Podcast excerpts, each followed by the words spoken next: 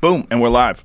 Russell, why is it that when people start getting like super spiritual, they start dressing like you?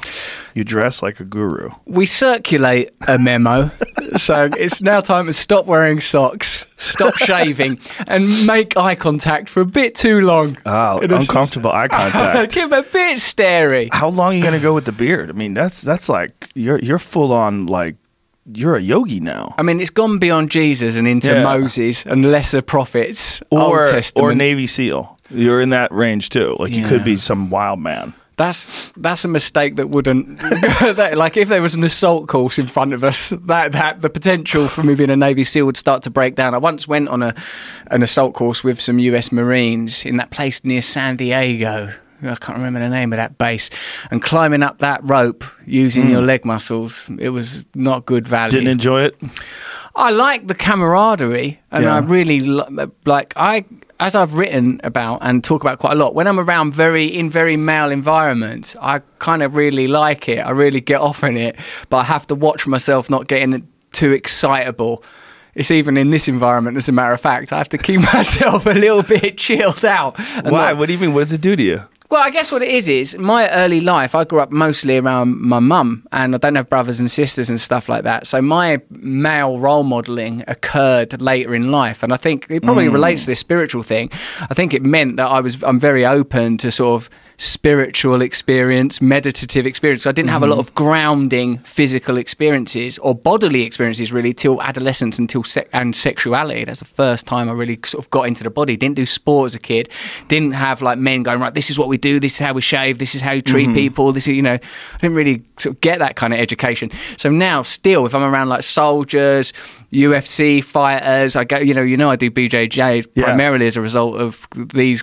Confront. Well, let's not call them confrontations. Conversations. conversations. That's a much Yeah. nicer term. So, like, I, there's a bit of me that's the guy I get excited about the analysis of it. It's not homoerotic because that doesn't happen to be the way that I roll out. You just enjoy a little too much. there's something about it. Yeah, you get fired up, and it maybe what what's bad about it? What's what's bad about getting fired up?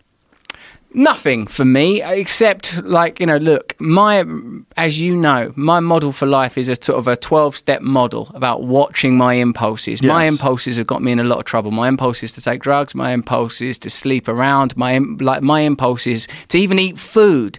I've got a sort of a tendency to get obsessive but you know you would probably argue that if you direct that, that energy correctly it can be kind of positive I, think it can, but I agree with you that it can get out of control. And I have similar impulses. I have similar problems. And Yeah. I've, I've just used discipline and hard work, especially working out, to try to mitigate it. Well, that's what I pick up from you is that your early encounters with martial arts have meant that you've understood from a young age, it seems to me, physical discipline. And I think that's a very important thing. And I'm only learning that mm. like now because I've had a like you know drugs then fame then and, and chaos and I've only just emerged from like the sort of the fog of that madness. I love how you've emerged though, because it's very unique. You've you you've uniquely emerged authentically. Like you, this is who you really are. Like you're not putting on an act. You've found yourself, which is like what everybody wants to do. They want to find themselves. I mean, it never feels like a completed task, right? It never. Everyone's a work in progress forever. That's But- right. But you are you. Like you are very comfortably you, and you've found what makes you you. That's a lovely compliment to get from you, Joe. I appreciate that because what I think about is like you're a very different type of person to me. There's things that in this world, in these polemical times, you and I would be supposed to, I, I would say, uh, take adversarial stances on. I'm vegan now. You love hunting, but my personal philosophy is my morality and my spirituality is for me. It's not something I go around inflicting on other people and telling them how they should behave. I Yes. rec- I know enough now to know people are different. People have different experiences, and I don't let those things get in the way of how I evaluate other people. We should all be more like that. I really, I really believe that. I mean, there's so many people that I disagree with that I have fine conversations with. Uh, I don't think there's anything wrong with that, and I don't think that impulse to to have antagonistic engagements with people that you disagree with is correct. How else are we going to consolidate? If, Yes. if like it's just like I'm only going to deal with people that see the world roughly how I do. How are we going to um, um, Yeah. form new tribes, new alliances, new relationships, new systems at a time when evidently it feels to me at least, Joe, like things are breaking down. Yeah. there's a lot of bitterness, acerbity, and confrontation, and people don't want to talk to each other. I mean, I don't know how real that is of actual people. I'm talking, I suppose, about how the media landscape seems to present information. I don't mm-hmm. know if that's true when you're, you know, when I'm around people, I don't sense, oh, wow, these guys are really tied up in Brexit or Trump or whatever. It doesn't seem that relevant to ordinary people. It seems to me that people are still operating on a in a personal how are you today are you Yeah. okay you know people are willing to get on like that i mean how, how are we supposed to take these ideas on board they're sort of almost too vast for us these Right. geopolitical ideas that we're asked to identify with Right, and then your everyday life it hardly ever affects you, or affects you very little in comparison to things that you ignore because you're concentrating on Brexit, or you're concentrating on Trump, or you're concentrating on whatever it is. Yeah, the wall, build that wall, whatever it is. Yeah, I start to wonder, you know, who is it that's involved in this stuff? I start to what it's where I'm at now is ca- are we even capable of belonging to groups, units, tribes of 300 million people or 60 million people with so many diverse ideas? Is this a time to look at federalism differently, to start breaking down, well, you know, the, I exist within this tribe of people, but I mm-hmm. collaborate with all these other people? I don't know how municipal action gets done. I don't know how you run an army and build roads if people are starting to operate in smaller units, but I am thinking that we need to have a, a real sense of community and connection, and we've got to let go of looking for ways to object to and judge other people as some sort of primary for, way of forming our own identity. No, I, I completely agree, and I think we're probably moving towards some sort of understanding that a lot of these boundaries and these clans of you know states and countries they were all established without our consent before we were born and we're we're just we're a part of a system that we just were we didn't agree to it we just all of a sudden found ourselves in it and we're trying to make it fit us Yeah, that's right. You And know? th- there's aspects of it that are appealing. You know, like sort of during a World Cup, I really Sure. feel English and feel, Yeah. oh, you know, like I feel a genuine sense of It's fun. connection and investment. But if I'm being asked to live according to rules that don't affect me, that affect, except for you know that affect me financially and don't speak to who I am as an individual, then I'm like, well, what is this? This this isn't Yeah. for my benefit.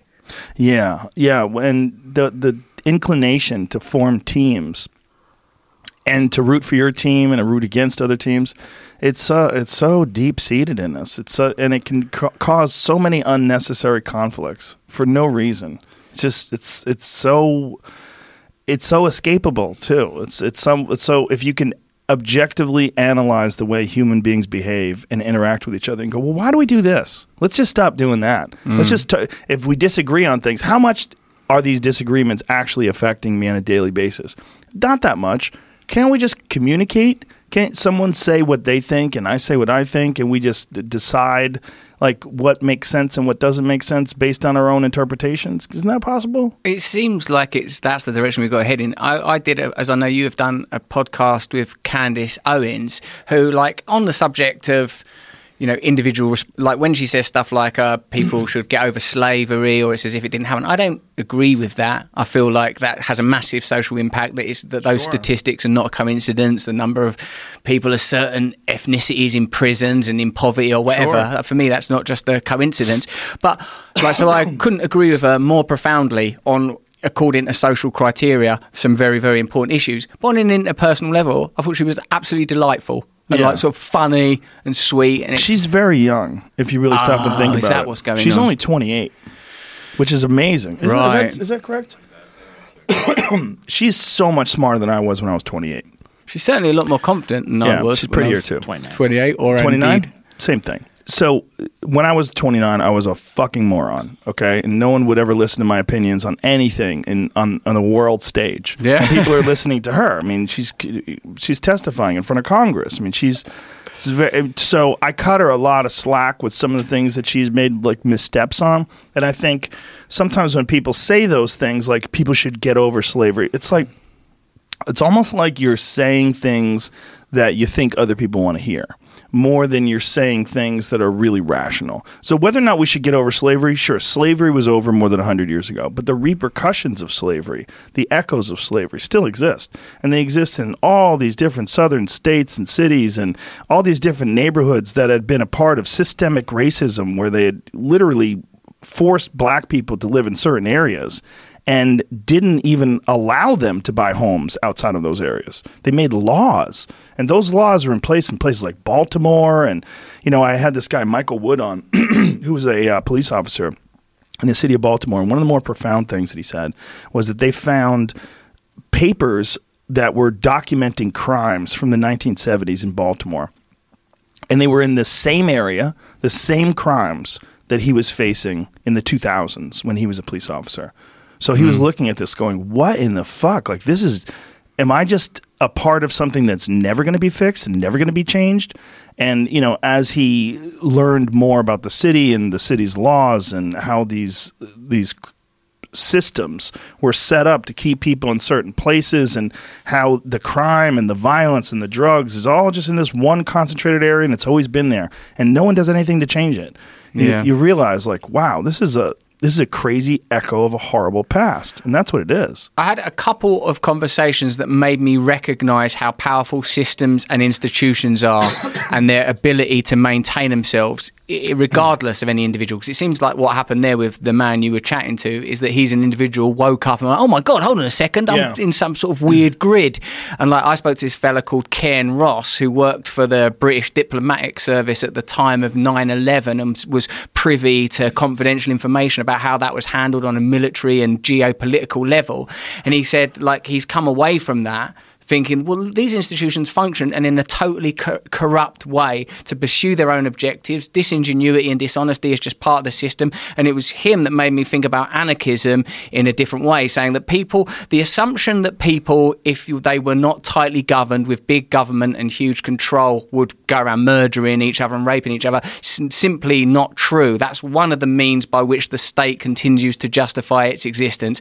People will behave better the closer they are to self-governing community, self-governing community. And this is like, and I was interested in that because he's talking from this is what I saw on the inside. uh, This is how I saw it was running, like your cop friend there, and like uh, another person I spoke to that had been inside a system and then woken up uh, within it. Who was it? Oh yeah, Yanis Varoufakis. He was when Greece had that mad revolution. He was like one of the leaders of a party, Syriza. And for a minute, it was like Syriza said, "We ain't paying back all those debts. You screwed us financially. You screwed Greece." So he was there at the EU meetings, telling like the German chancellery, "We're not pay- re- Greece ain't going to repay those debts."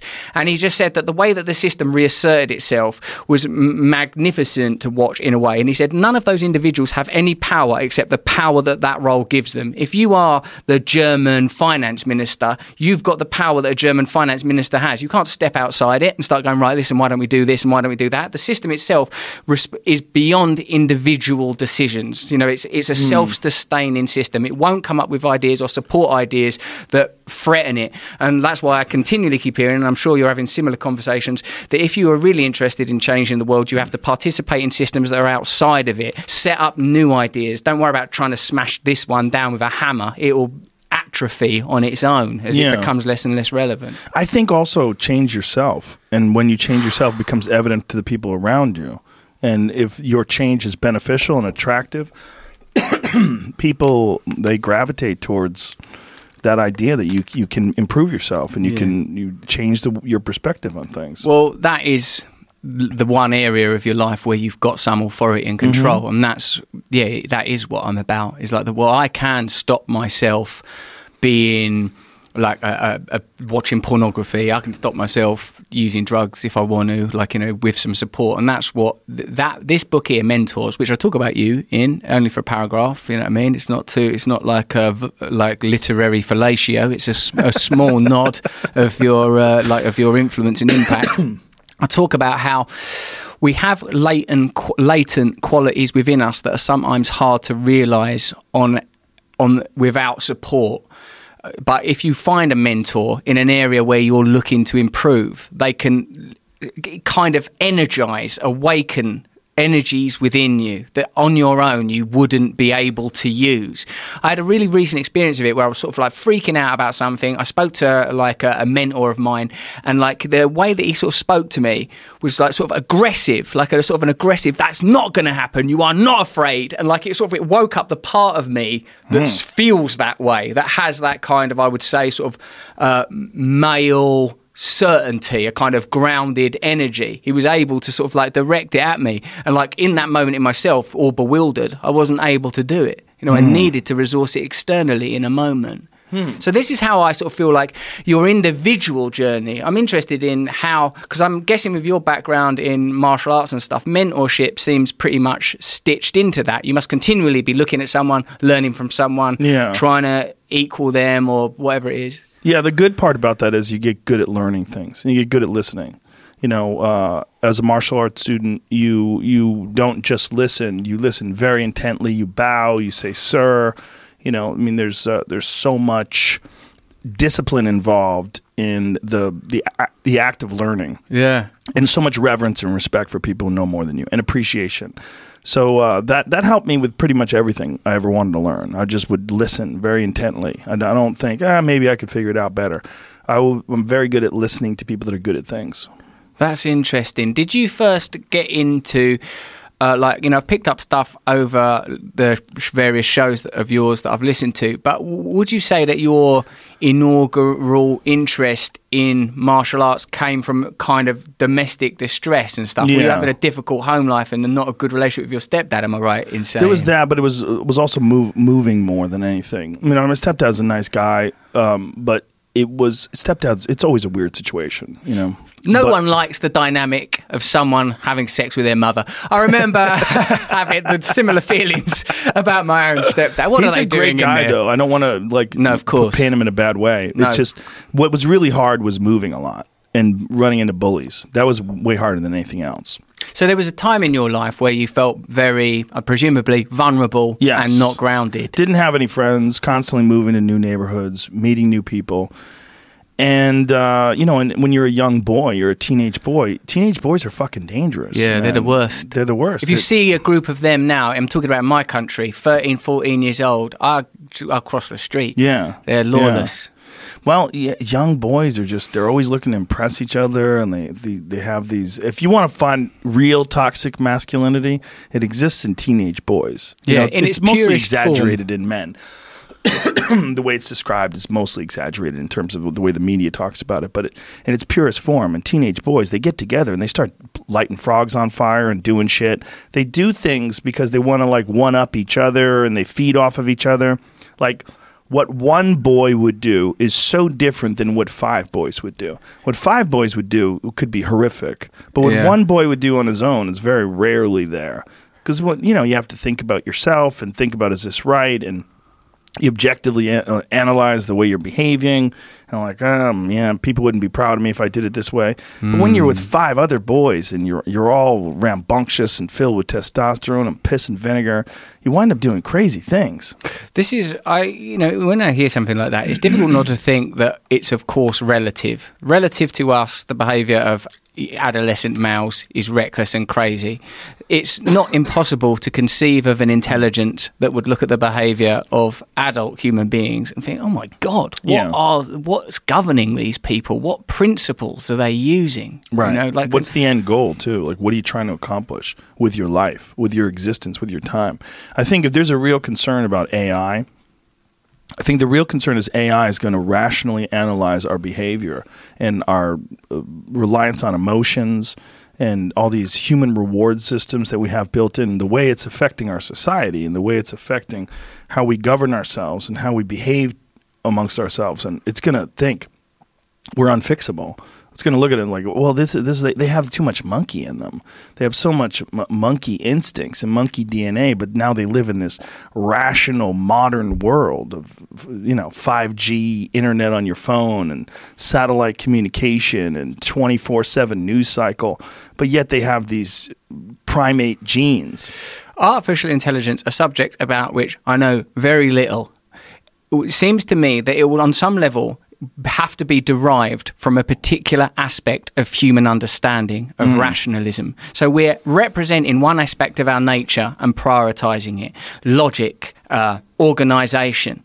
But what you refer to as sort of primitive and monkey ish, for me, it envelops and involves the most beautiful aspects of our nature. I'm a little romantic about human beings still. I still feel that I feel that one of the great problems we've had is that philosophically we have overvalued materialism, rationalism, and like you know knowing a little bit about philosophy primarily from that bloody podcast that you and I tagged a minute ago before we was recording. Who's yeah, that guy? philosophize this.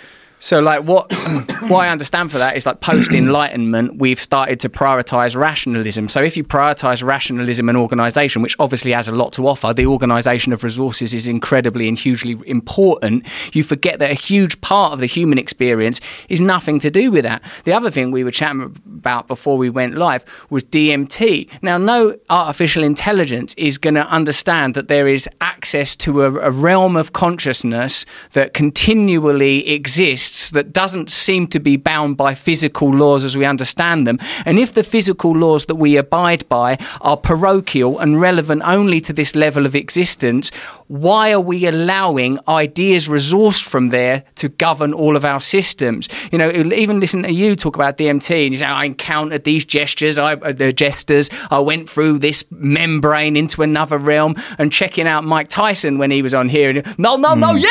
I love that. that moment was amazing.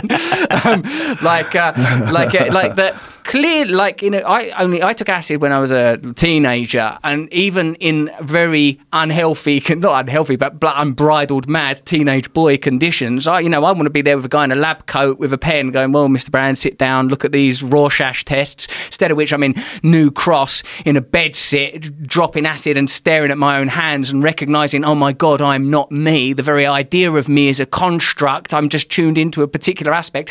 Ai will build systems that are that are predicated on rationalism, organisation, and I uh, on, on that basis, I can see why they would at some point, yeah, go all Skynet and annihilate us. But that is a, I believe the problem with our society is that the materialistic aspect of our nature is not the priority. It's just one thing we should be doing. Of course, we need good roads. Of course, we need hospitals, schools, food, etc. But we need to find a way of honouring the sacred.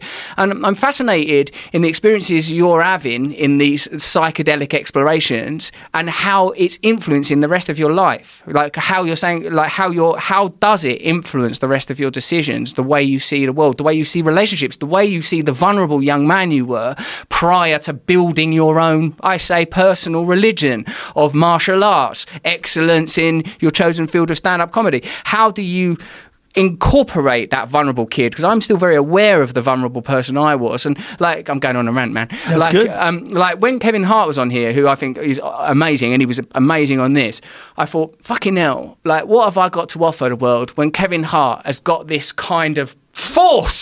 like, yeah. you know, you don't come in the bubble. And I was like, my God, this guy is so positive. What a role model. Mm. What a lot he's got to offer. And then I thought, well, like any of us, what I've got to offer is who I am just who I am as mm. a vulnerable, flawed human being that still feels connected to the kid I was when I didn't feel good enough. I still feel that. I can walk in a room and feel that. Yeah. But I also know that that's, that's not real because I've had spiritual experiences, hallucinogenic experiences that make me feel that the relationships we should be building have to honor that we are both, we're vulnerable and flawed, but also capable of greatness. There has to be room for all of this. And I feel that part of what we're doing and part of why we're experiencing such superficial polarity in politics and culture is because we're not acknowledging that underneath this surface activity of left, right, left, right, and you know from Sam Harris, them little experiments, you stick garbage in front of a, someone, they become Republican pretty quickly, or you, you know, mm-hmm. you scare people, they become less democratic. You know, I think all that stuff is pretty superficial, and at depth, in that realm of the jesters and the membrane of psychedelia, we have access to oneness, and that should be what's influencing the way we set up our tribes, our systems, and our relationships. Yeah, I think when a guy like Kevin Hart shows you what a, a positive and motivational uh, impact one person can have just with his words and his deeds and the way he lives his life. He's so inspirational that you realize uh, that, that that is possible, that you you can share that energy and that you can have these experiences with people where they literally do actually they actually uplift you. Like I I was uplifted by his yeah. conversation. I felt like wow, that guy is so positive. What a great way to look at the life that we're we're living. And yeah. the more people do that, the better. And when someone like that does spread a positive message, you know, and obviously he's got he's materialistic as well. He's got a bunch of cars and a big house and he makes a lot of money and he does a lot of movies, but what he's spreading is this very motivational, very positive message, and that affects people in a very positive way too. And all that left right shit and all this uh, the, the, all the the battles that we have politically and ideologically back and forth and all the negative venom that people spray at each other at the end of the day this it's not benefiting anyone. Unless you're fighting some major demon that the world needs to conquer and most of the most of it's not that. Most of it is like finding demons out of innocuous things you know? Yeah. and i think when you talk about what what you have to offer, what you have to offer is that you are you, that you have this unique perspective. You you can affect the way people view their own journey in life because you've been so introspective and so aware of your own pros and cons in terms of your past behavior, your current behavior, and who you are now and who you used to be. All that stuff is fuel for people because they can relate. They hear it. I mean, maybe they cannot relate to being a movie star and being this famous guy and the str- but they can relate to the humanity of your struggle. They put themselves in your position. Like, what must that have been like? And look at this guy who's made these conscious decisions to not be like that anymore. And he dresses like a homeless person with a crazy beard. That's the real take home information. Dress like you live out of doors. yeah, dress like you're a homeless guy in Oregon. Specifically, there, people will respect that. yeah, it's like dark colors. You know, it rains a lot. yeah, yeah, I get it. I get the reference. I understand American culture, Joe Rogan. Yeah. So, um, hey, can I do some like tell me promotional about activity? Tell me what it's called. What is it? This book is called Mentors, and actually, I re- like I, I read it bits of it again because I knew I was coming here, and I think it's actually pretty helped. good. Awesome. Like, I wrote quite a lot about Brazilian jiu-jitsu. you really from- love it, huh? Yeah, I do. My writing is not from a, you'll understand, not from a technical perspective. I'm not saying this is what I've got to say on open guard Mm-hmm. Right, now right, right, to transition. I'm talking about how the psychological impact that it's had on me, and Mm-hmm. also in there about like the protocols of going to a group, which as a beginner are very relevant. Like you touched on how ritualized it is.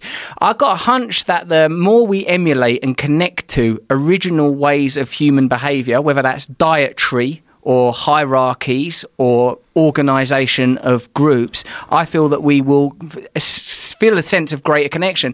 Now, the, the thing I got from going to MBJJ classes, Genesis, where I go in back in England, is like that all the white belts get changed at one end of the room, the purple belts and above get changed at the other end of the room, which coincidentally or not is where the control for the timer is and the control for the music is and where the kit is. That's all up that room, so, end of the room. So all the control is that end. That it begins with sort of around in a circle, doing all of those various exercises. Now lift your knees, now do the shrimping and that kind of stuff.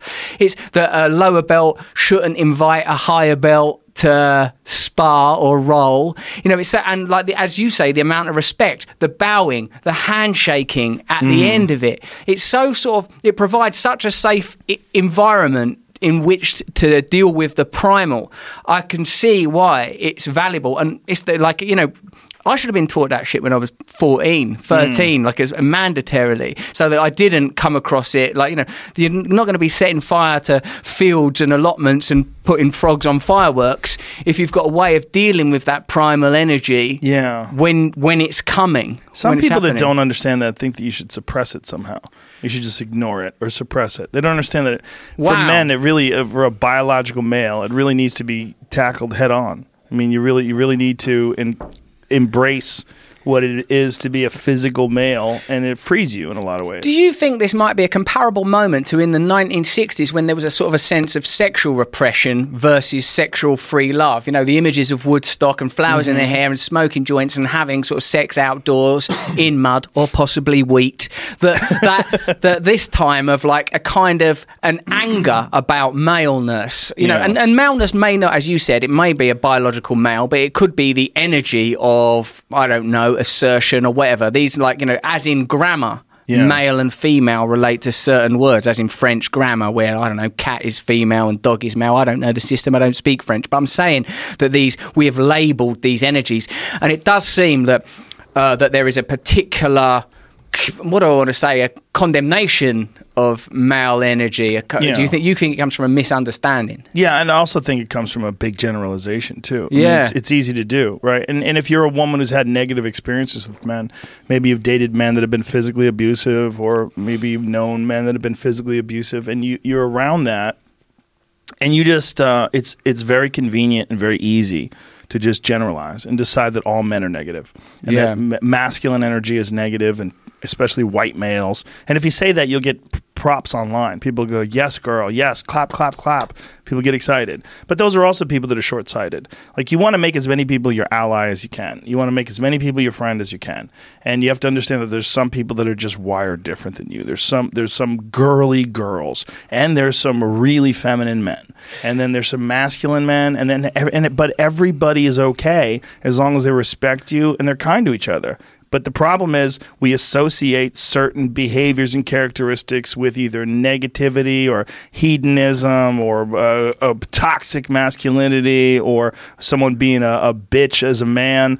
And uh, that's these generalizations are often way more harmful and just it's just too convenient and easy and lazy. Yeah, there the is no part. simple way. And I, when I think about my own attitudes in this area, there is a degree of complexity because I've got young daughters. I've got a two year old and a one year old, right? And they're, you know, daughters. So, like, but when the other day, because I'm staying in Los Angeles, Gabby, she's Mexican. She used to be, when I first moved out here and lived my entourage lifestyle, she used to look after the house and she used to think, oh, my baby, my baby. She loved me. So, and I'd like, I'll take a matriarchal figure wherever I can find one. And Gabby used to look after me. She adored me and stuff. I stayed friends with her. Yesterday, she come around. She bought like, uh, like what I can only describe as a bikini for like my baby daughter. like now, what a two-year-old doesn't need like a, like a bikini like Right. top. And I, excuse me, burping on the mic. I like it, it- For me, I thought like oh, I don't want to put my daughter in that. That's sort of in a way Sexualized. sexualizing Yeah. the like that child and like coverage. So and also a lot of the time, like with my daughter, I don't like with my wife, particularly with our first child. I'm like, don't dress her up in little dresses and stuff because she won't be able to like run around. And I thought, oh my God, I'm not. That's not that different from like the, the cliche of a male parent that wanted a son and I didn't want a son or you know in particular I love this kid. I love this mm-hmm. kid regard you know it doesn't mean I love having a daughter adore her. But like I am aware that these things of like dress a child this way, dress a girl this way are constructs. Further to what we were talking about again before about Michel Foucault, we got a lot done before we went live, man. Like when we were talking about Michel Foucault, what he exposes a lot is that there and uh, uh, Deleuze, Gilles, Gilles Deleuze, is that a lot of things that we take for granted as being normal are actually constructs. And when I say a child's bikini, I think there's no reason for any child of any sex or gender to be wearing a bloody bikini. Right. So, a child with tits is a terrifying idea for, for all but a very small and terrifying percentage of the population. So, like, that is an example of the uh, external feminization of a child. Like, so when there's an argument, a feminist argument of, you know, gender is a construct, I can see, oh, yeah, to a point, it is. There is. There are constructs. You can't. ar- Like, my opinion is you can't argue with biology. Chromosomes are doing what they're doing in the physical realm. Yeah. But like uh, I, you know, like being a father to a daughter has made me feel like I don't obviously, and I know you have daughters, or at least a daughter, Three. two, three daughters. Like I, like I'm certainly very aware of. I don't want to push them down some culturally prescribed avenue, whether it's about their dress, their sexuality, or anything. So I've got, you know, where do I, where am I on that dial? You know. Yeah, you gotta just not put any pressure on them, and uh, let them enjoy their life and let them find their path. that's what that's what's weird, right? It's like I see people, they're, you know, they're getting their their daughters to dress very very feminine with little mini skirts and stuff, and they're five years old and high heel shoes. I've seen little kids with high heel shoes. It seems very strange to me. I don't like it. Yeah. What? So you know, but for me, that is being sourced from. Like, can't we can extrapolate Yeah. that to? Well, then why should a twenty-year-old woman wear high heels? I mean, I've read cultural analysis. I'm sure you have of like, well, the lipstick is to emphasize the lips because it's mm redolent of the vagina. The high heels is to make a woman seem more vulnerable and to accentuate aspects of body shape. Now, this can mm. be, you know, seen as evidence of the influence of patriarchy. You know, like, there's loads of areas where I feel like why are we looking for shit to argue about in this area? We're just human beings. Most of us the most important people in our life are of the of the diff- of a different gender or sex to us. You know, why are we looking for arguments? But I can you can see the influence of cultural forces that are you know not neutral. Yeah, you certainly can, but I think it should be up to the choice of the person once they're an adult. The real problem is putting pressure on them to dress one way or another and not letting them find their place. But if a woman becomes, you know, whatever age you decide, and she wants to wear high heels and a skirt because she likes the way it looks, like there's nothing wrong with that either. And No. our, our our the demonization of sexuality is also a problem. You know, the, Yes. I mean, the, it is almost as much of a problem as people who will prey upon vulnerable people. The the peop, people mm. people that think there's something wrong with being sexually attractive or something wrong with being desirable or wanting to be desirable. There's nothing wrong with that either. And that kind of suppression, the suppression of the, these feelings that you have and this desire that you have, is very unhealthy as well. It's a normal thing to want to be sexual. It's a normal thing to want to look good. If a girl looks good in a skirt, a skirt and high heels, and she likes to dress like that, who the fuck is anyone to say there's anything wrong with that? There's nothing wrong with it. It's if that's what she likes, that's fine. Which is which interesting to me is particularly um, in really progressive ideology,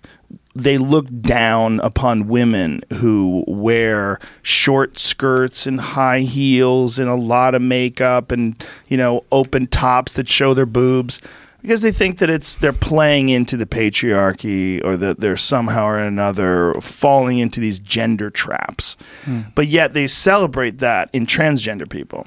Hmm. They celebrate that in trans men that transition to women, and then they, they, they really doll it up. Then they're like, "You go, girl." Then they're celebrating the fact that this person is embracing these traditional aspects of womanhood.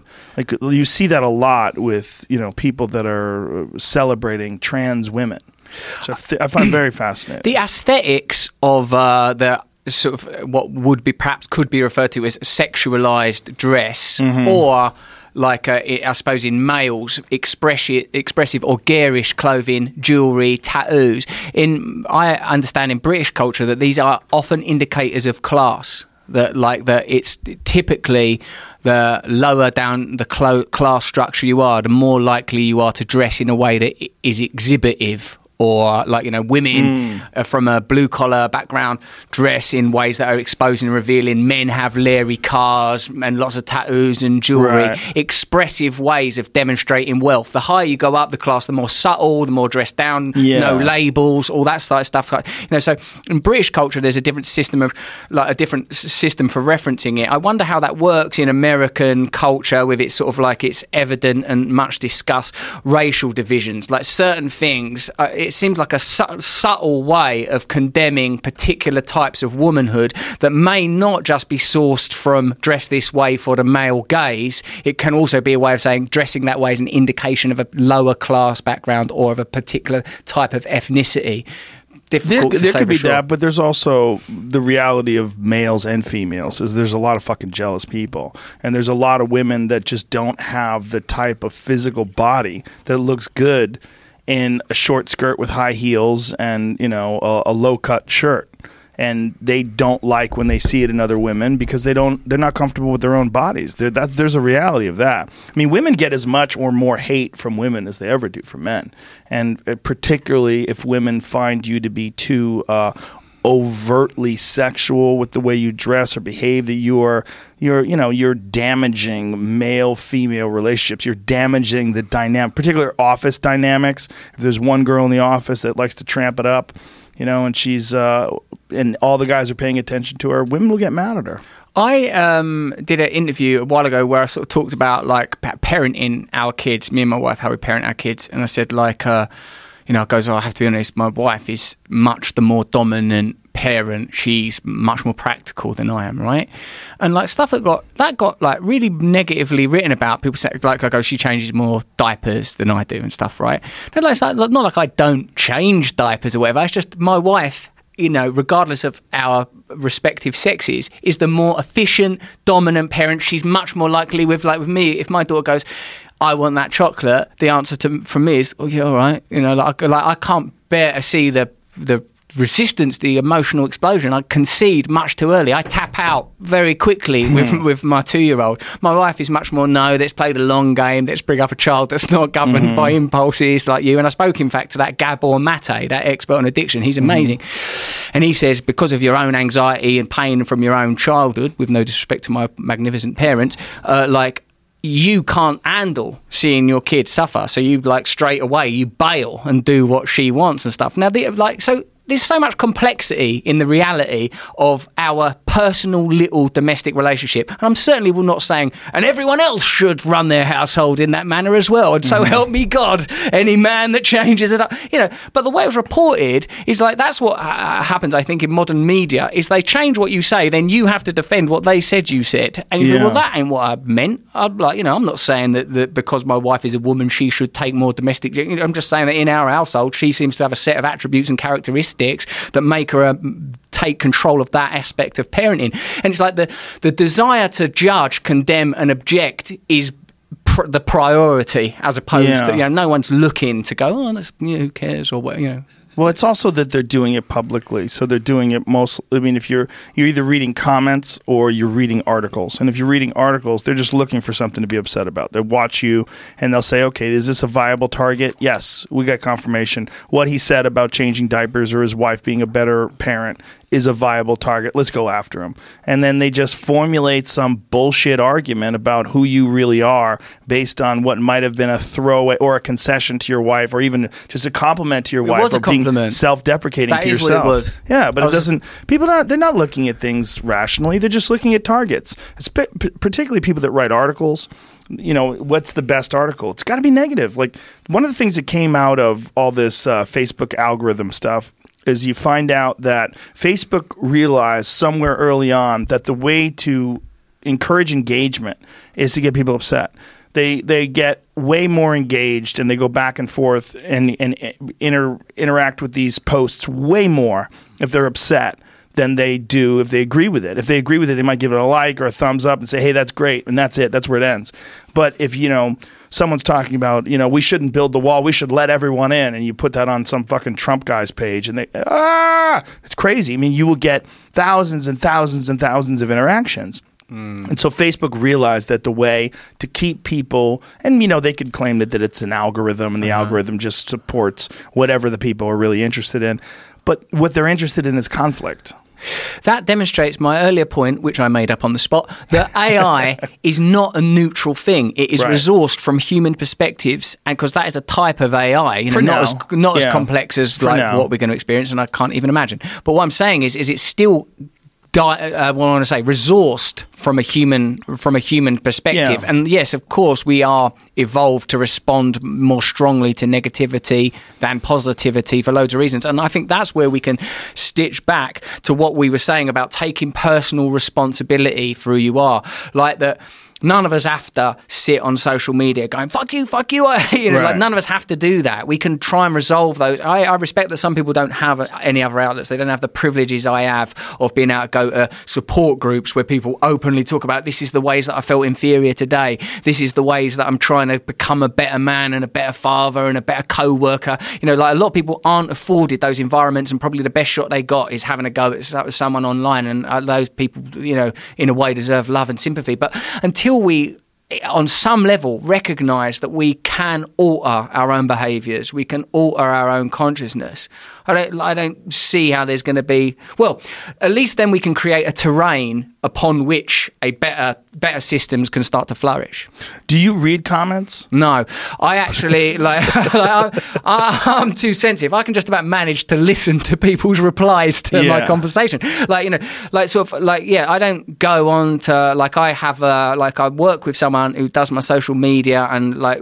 she, she gives me stuff like here I'll respond to these things, put some output on that because I don't uh, I don't want to engage with that. I don't want to like walk up and down any street knocking on the door going, do you like me? Do you like me? Do you like me? I don't, I don't want to deal with people's responses in various conditions. Well, it's also much like the articles. The way people get a response out of you, or the way to people to get your reaction, is to say something really negative. You know, you'll you look at some sometimes when people are not that savvy when it comes to social media. One of the things that one of the things that you'll notice is they'll interact. And I've been guilty of this in the past. Before I sort of realized what I was doing, you would only respond to negative things. Like people are arguing with people. Meanwhile, people are saying nice things to you and you mm-hmm. ignore them. Yeah. It's because you don't you don't you at a certain level you don't have the physical time. It doesn't exist to respond to everyone. It's not possible. There's no if you get thirteen thousand comments on one of your posts, how the fuck does anyone have time?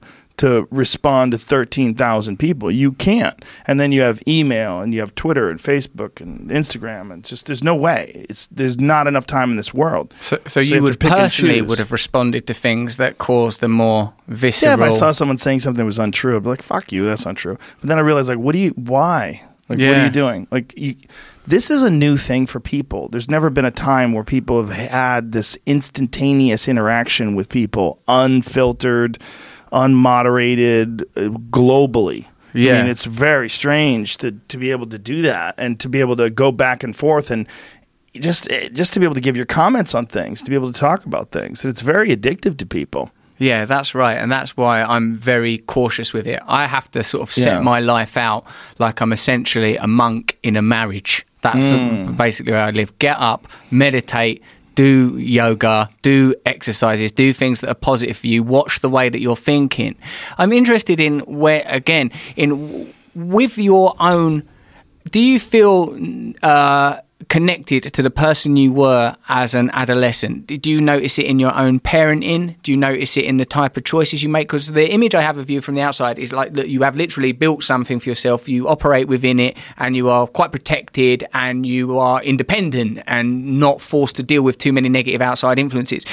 But in unavoidable dynamics, the unnecessary dynamics, like uh, you know, as a father and dealing with colleagues and stuff like that, do you experience a lot of tension, anxiety. What what what has happened to that guy? Do you feel that you have transcended that? Because I do in my own life feel like yeah, I've, I'm not the adolescent boy I was. I've like you know I've learned from that, and I still in a very sort of cod psychological way. You know when I'm doing uh, Hibiro, that's the G- BJJ classes I'm doing over here with uh, Professor Ricardo Wilk. He's an amazing guy. Like wh- when I'm when I'm doing those classes, I have a co- a sense of fathering my child self of like you hmm. know because I weren't doing those kind of things when I was a kid. I'm like, it's all right, Russell. We're just in a BJJ class. Just relax. don't need to panic. Don't need to impress anybody. Right? Just do the. If you don't know, just ask. You Right. know, I've got a voice in myself because I chatted to Tony Robbins. You know, he's like another obviously high achieving guy who I admire and respect a great deal. And like you know, when he talks, he does like these cold plunges, and he says, "Before I get in that plunge, I'm like, you're getting in that fucking plunge." Like he talks, my God, I don't talk to myself like I'm like, right, Russell, we're gonna get in the cold plunge. We're gonna relax. You know, like I have to talk to myself gently. What are you doing with that aspect of yourself? Do you still have a relationship with it? How is it like when you're doing all these psychedelic, cosmonautic explorations of the psyche? Are you not encountering aspects of yourself that are un, uh, if undeveloped, unaddressed? there's always going to be unaddressed and undeveloped aspects of yourself, but I'm very, very, very different to who I was when I was a young boy. I mean, um, I'm I'm not 100% self-actualized. I don't think anybody is, but I'm just a totally different human being. I remember it, but I remember it with humor. Like I remember it and I laugh. I'm like, wow, so silly. I was so weird back then. And uh, you know, with life experience and developing confidence and understanding of who you are and why you had those feelings and why you were insecure and why you had so much self-doubt. Martial arts helped me with uh, with that tremendously because it was the first thing that I ever did where I didn't feel like a loser. It's like the first thing that I ever did where people like respected me and they liked me for it. You know, I'm like, wow, this is like some. This was a feeling that I was completely unused to in the 14 previous years of my life. All of a sudden, there was this this feeling that I was unusual. I was unique. I was special. Wow. You know, I was appreciated. You were good at it quick, were you? Yeah, I was. I had a natural inclination towards it, Oh, and I was obsessed with it. So I was obsessed with it. So I was training every day, all day long. And then my instructor recognized it really early on, so he uh, allowed me to train there for free, and just I would teach classes, and teaching classes helped me a lot as well because when you're teaching. You're breaking down techniques, and you're, you know, you when you're showing someone how to do it, you're really cementing those pathways in your own mind. Yeah. Yeah, Yeah. that's right. That must be an important step on the road to mastery. I see that clip where Eddie Bravo gave you your black belt and you were very moved by that. Like so for me that like moments like that, it must connect you to the beginning of the journey. Yeah, that does. Yeah, for sure. And but still, you know, the the journey of jujitsu is a fascinating one because unless you're someone who's you know a Saulo Ribeiro or a Jean Jacques Machado or just a, a true master who's dedicated their entire life to it, the journey's so long. It's so long. It's like if you're a guy who runs, you like to run. I like to run a mile three or four days a week, no big deal. But then you know your next door neighbor's an ultra marathon runner is preparing for the the Moab 240, where he's going to run 240 miles. You're just you're never going to catch up the same amount of times, and you should always defer to that person when you have questions about running. And that's how it is with jujitsu. Like, is you know, yeah, I'm a black belt, but I'm not a black belt like Jean Jacques Machado is a black belt. Is that there's levels to even to that. So I always have questions. So the journey is never over. It's always long. There's always a, a better way to get out of an arm bar or a better way to set up a triangle or whatever it is. There's the, the, one of the beautiful things about jujitsu is that it's so complex. There's so many variables. There's so many situations and interactions and exchanges and entries and defenses and and and way to chain moves together and the, the correct way to set something up two three steps ahead to know that if you grab the lapel this way, the guy's going to try to shake it off that way, and that exposes this, which exposes that, and then the next defense will expose this, and then you keep going and going and going and going until you get them. It's so beautiful to watch Yeah. that because it's like as if there's a pre-existing net or grid of interrelated signs that will work together. And like as a white belt, I got three stripes now. I was like, so I was thanks. I was really hoping that by the time I came back on here, I would have a blue belt and like I'd be You able to- closing in on it? I'm How really often at- you train? I'm training three times a week privates and I'm attending two classes. And what I've done, That's is- great. thanks a lot. And what's a significant step for me is like now in the classes, when I'm sparring people, I don't try just in the handshake to manipulate them into going easy. I said, God, you look so lovely today. All right, off we go then. Will you try to manipulate people? yeah, like just a subtle gesture or something like that. Right, right, Just right. Just try to take it easy on me. Come on, don't hurt me. Come on, Do look you at me. uh, avoid big people?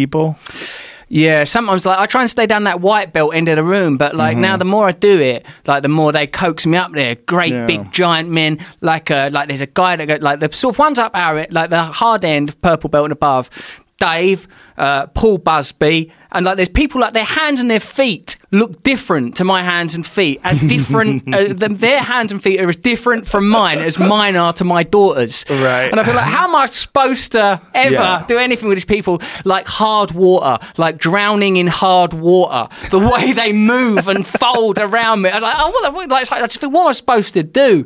And my breathing goes. Yeah. Like, but the thing is with other white belts is that uh, what I feel is like there is my ego comes back in because Yeah. there's I feel like no, I should be getting something. The first time I got choked out by another white belt, I like I was I felt like I went into a room I'd not been in since I was 16, getting my head kicked in in bus stops, you know, and stuff like that. I felt like I was quiet for 24 hours, just sitting and reflecting on oh shit, and I had to speak to other people. Like, yeah, this is a combat sport. This happens. You're going to experience. Right, right. So it doesn't mean I'm a bad person that I've failed. No, no, you're going to have to get used to that if you're going you to be get doing used this. to humiliation. You get used to defeat, but it's it's that humbling is very good for you. You know, I mean, I, I don't know how many times I've been tapped out in my life, but it's probably more than a thousand. Probably Yeah. probably thousands. You know, And Just- that, uh, the, yeah, and there, uh, you sit there while I tell you about jujitsu. And the other, and the other thing that's been good about it is like when it is the other way. Like I remember, like a guy that was a big guy on top of me, and like I was, he, I, he was in mount, right? And uh, like he weren't actually applying a submission, but there's just the sheer discomfort of having someone there, their body, their sweat, their hair, their abdomen, their reproductive organs, their digestive system, feces in their bowel on top of me. I just nearly tapped out of that. But then he went to move to get an armbar, and I thought, hang on a second. There's a moment, and I managed to escape from that. And like the amount of energy that that released, was like, fuck you! Justice! now I win! justice. That's hilarious. Yeah, yeah, it's overwhelmed very man. satisfying feeling. It's also very satisfying to to defend against something that someone used to catch you with. Like, say, if someone's really good at taking your back and they choked you a couple times, and then one time they take your back, but you defend and you get out. You're like, I got out. Yes. Like, oh, there's an escape. I can make this. I'm getting better. I love being in the cave, that mental space, because what my technique was, oh, I'm not good at that. Never bother trying. I'm not good at that kind of stuff. Never bother trying. So for me, at this stage in my life, to go and do something that I'm not good at, that's with other men, that's competitive, that involves so much vulnerability, and uh, failure, and learning, I'm thinking, well, you've, you're growing. You've got to be growing because you're doing stuff that you never would have done before. Even turning up at a new place like I'm doing here in LA and making those new relationships and doing that, you know, it's amazing for me. Another thing I'm into is the integrity of it, right? Because Chris Clear, uh, a black belt under Roger Gracie, right, in the UK, my teacher, like, if he gave me a blue belt, that would look good, man. It would be videoed. It would, I would tweet it. It would be everywhere. Oh, Russell Brand got a blue belt. This shit must Yeah. work. But no, he doesn't do it out of integrity and respect for that. You know, it means more to him, Yes. evidently, than a sim- the act of kindness. Hmm. you know, so like, what is nice to belong to something that has protected and valuable systems. He did say to me, "You keep going by the end of the year." Blue belt, I think, but like uh, you know, it's not dished out. Like it's Yes. nice to know that there's some kind of order, a, a- an area where celebrity, manipulation, charm, humor, none of those things, all redundant, all redundant. No, in jujitsu, it's very protected. Anyone that gives out a bad belt, it's very bad for their integrity. It's the the the school would lose face so badly in the community. And you meet someone who's uh, a Rickson Gracie brown belt. That motherfucker is a Rickson Gracie brown belt. He's as legit as they get.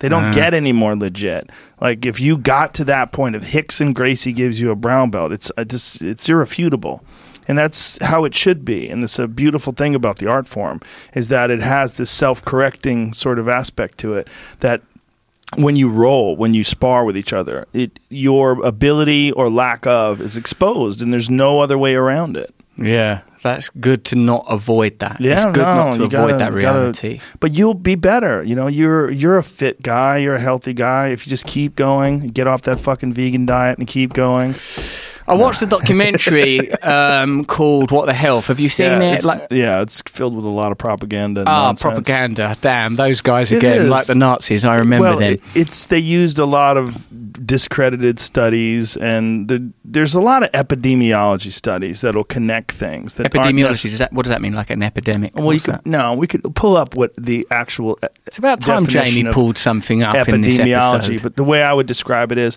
they would do these studies, and essentially it would be they would they would ask you what you eat on a daily basis, how often do you eat meat, how, and it's basically a survey. And in in that survey, they would say, well, there's a direct correlation between people that eat meat and diabetes. So hmm. let's pull up the definitions. oh. I see. But the problem is, what is causing here a branch of medicine which deals with incidence, distribution, and possible control of diseases and other factors relating to health. Hmm. Um, so when they're when they're dealing with incidents, right? They're dealing with uh, how often do you eat red meat? How often do you eat this? How often do you eat that? And then they find. Oh well, there's more instances of, of diabetes in people that eat meat. Okay, but is it people that eat meat and vegetables, or is it people that eat meat and vegetables and diet mm-hmm. coke and, and sugary sodas and ice cream and French fries? And how are they eating their meat? Are they eating cheeseburgers from some bullshit fast food place, or are they eating grass fed steak? I are they eating grass fed steak and, and vegetables? And there's very little evidence that shows there's anything wrong with eating meat if you follow a normal, healthy, what they would call a primal diet. Yeah. Meaning, cut out all the grains, cut out all the sugar, cut out all the bullshit, eat vegetables and meat. And there's almost nothing. I mean, unless you have some very unusual, rare condition where you're either allergic to meat or you have some uh, very strange uh, uh, digestive system where you, fi- you have allergies to it or you have real problems digesting it or you have real problems with high cholesterol foods, which is very rare as well.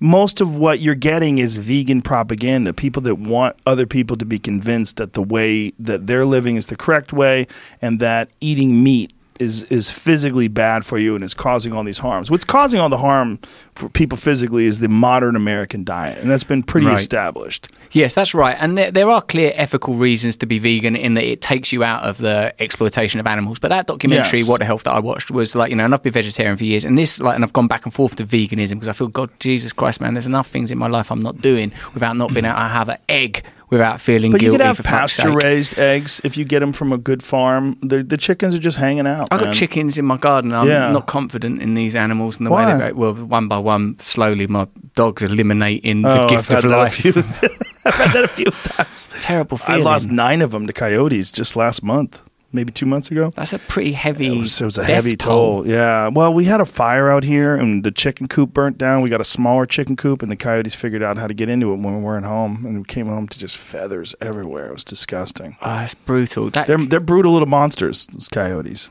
yeah, yeah, but they're you know ungovernable. they're the reason why we don't have rats everywhere too. All right, so yeah, Yeah. Hey, it's the circle of life. The Yeah. Lion King was right. So, like, hey, though, um, the thing that about that vegan documentary, mate, is that it it tuned in to my pre-existing belief when it said stuff like, "Oh, the Diabetes Association, Yes. they are funded by these meat and dairy organisations and these pharmaceutical companies. The Cancer uh, Organisation similarly accepts donations Yeah. from these organisations," and it made me recognize like my pre-existing idea that I come to it with is you know like that whole pyramid of these are the things you should eat bread Mm-hmm. milk chi- like you know it just were the things that it was easy to, and cheap to produce Yeah, and that were right. profitable um, But they used to think that. They really did used to think that bread would, and grains were the most important thing. do you think they felt that I think they did.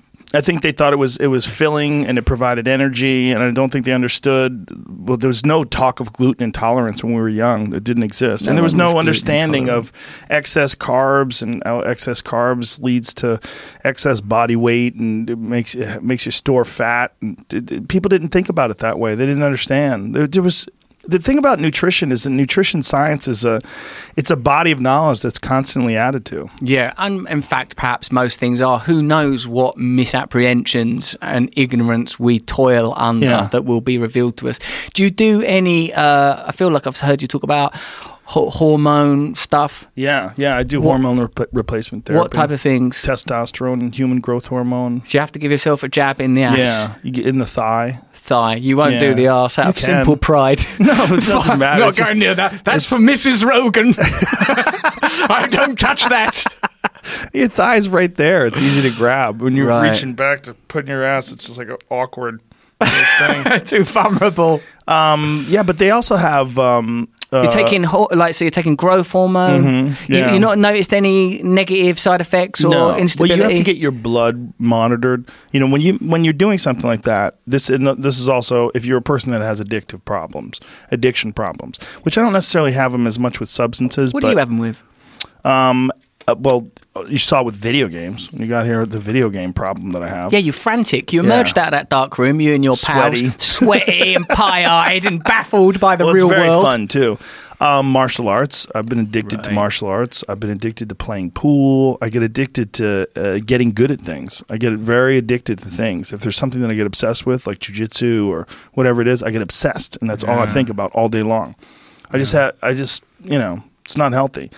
But with um, hormones, you want to make sure that you don't overdose yourself. You want to make sure that you stay within a very narrow range where you're, you know, you're you have what are the healthy levels of uh, a person that's in their, you know, late twenties. That's Right. that's really what you want. You don't want to have hyperhuman levels, which some people do do. R- hyperhuman, you're going to create Yeah, they- odd, an odd ecosystem. Well, you're fucking up your body, man. You're just jolting yourself with all this extra shit. What are you about to take?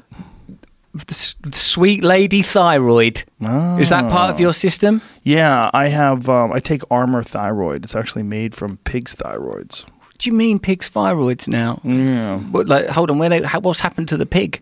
dead, dead. They're long gone. They're not sort of struggling with a lack of thyroid, Yeah, a teetering about all emasculated. Well, this is like so. Yeah, I'm interested in this hormone stuff. I'm interested in that, but you know, me, I've got to be very, very like cautious about mood altering Mm-hmm. Yes. uh, stuff. Yeah, but uh, if you have uh, the exercise regimen that you're talking about, I don't think you're gonna have. Got to get with that blue belt. I'm going to do what it takes, man. Yeah. Bring me the pig. It'll help I'll you. suck that thy- thyroid out of it directly. You should eat eggs, though, man. You really should. You should eat. You should eat some animal protein without. I mean, if you oppose uh, the moral aspect of killing an animal, which I totally understand and appreciate, and that's what led me to become a hunter in the first place, is that I was really uncomfortable watching these animal rights videos of uh, factory farming. I thought it was disgusting. I was like, I don't want to participate in this. Yeah, it's reprehensible. Hunting is a different thing, man. To me, hunting is this intense. It's very spiritual in a way. I Mm. mean, people don't get it because they see you celebrating when it's over because it's very, very, very difficult to close in on a wild animal. What are you hunting? Mostly elk. El- elk's my favorite for two reasons. One, it's very delicious, super nutritious. Also, if I shoot one elk, I can eat it for like eight months.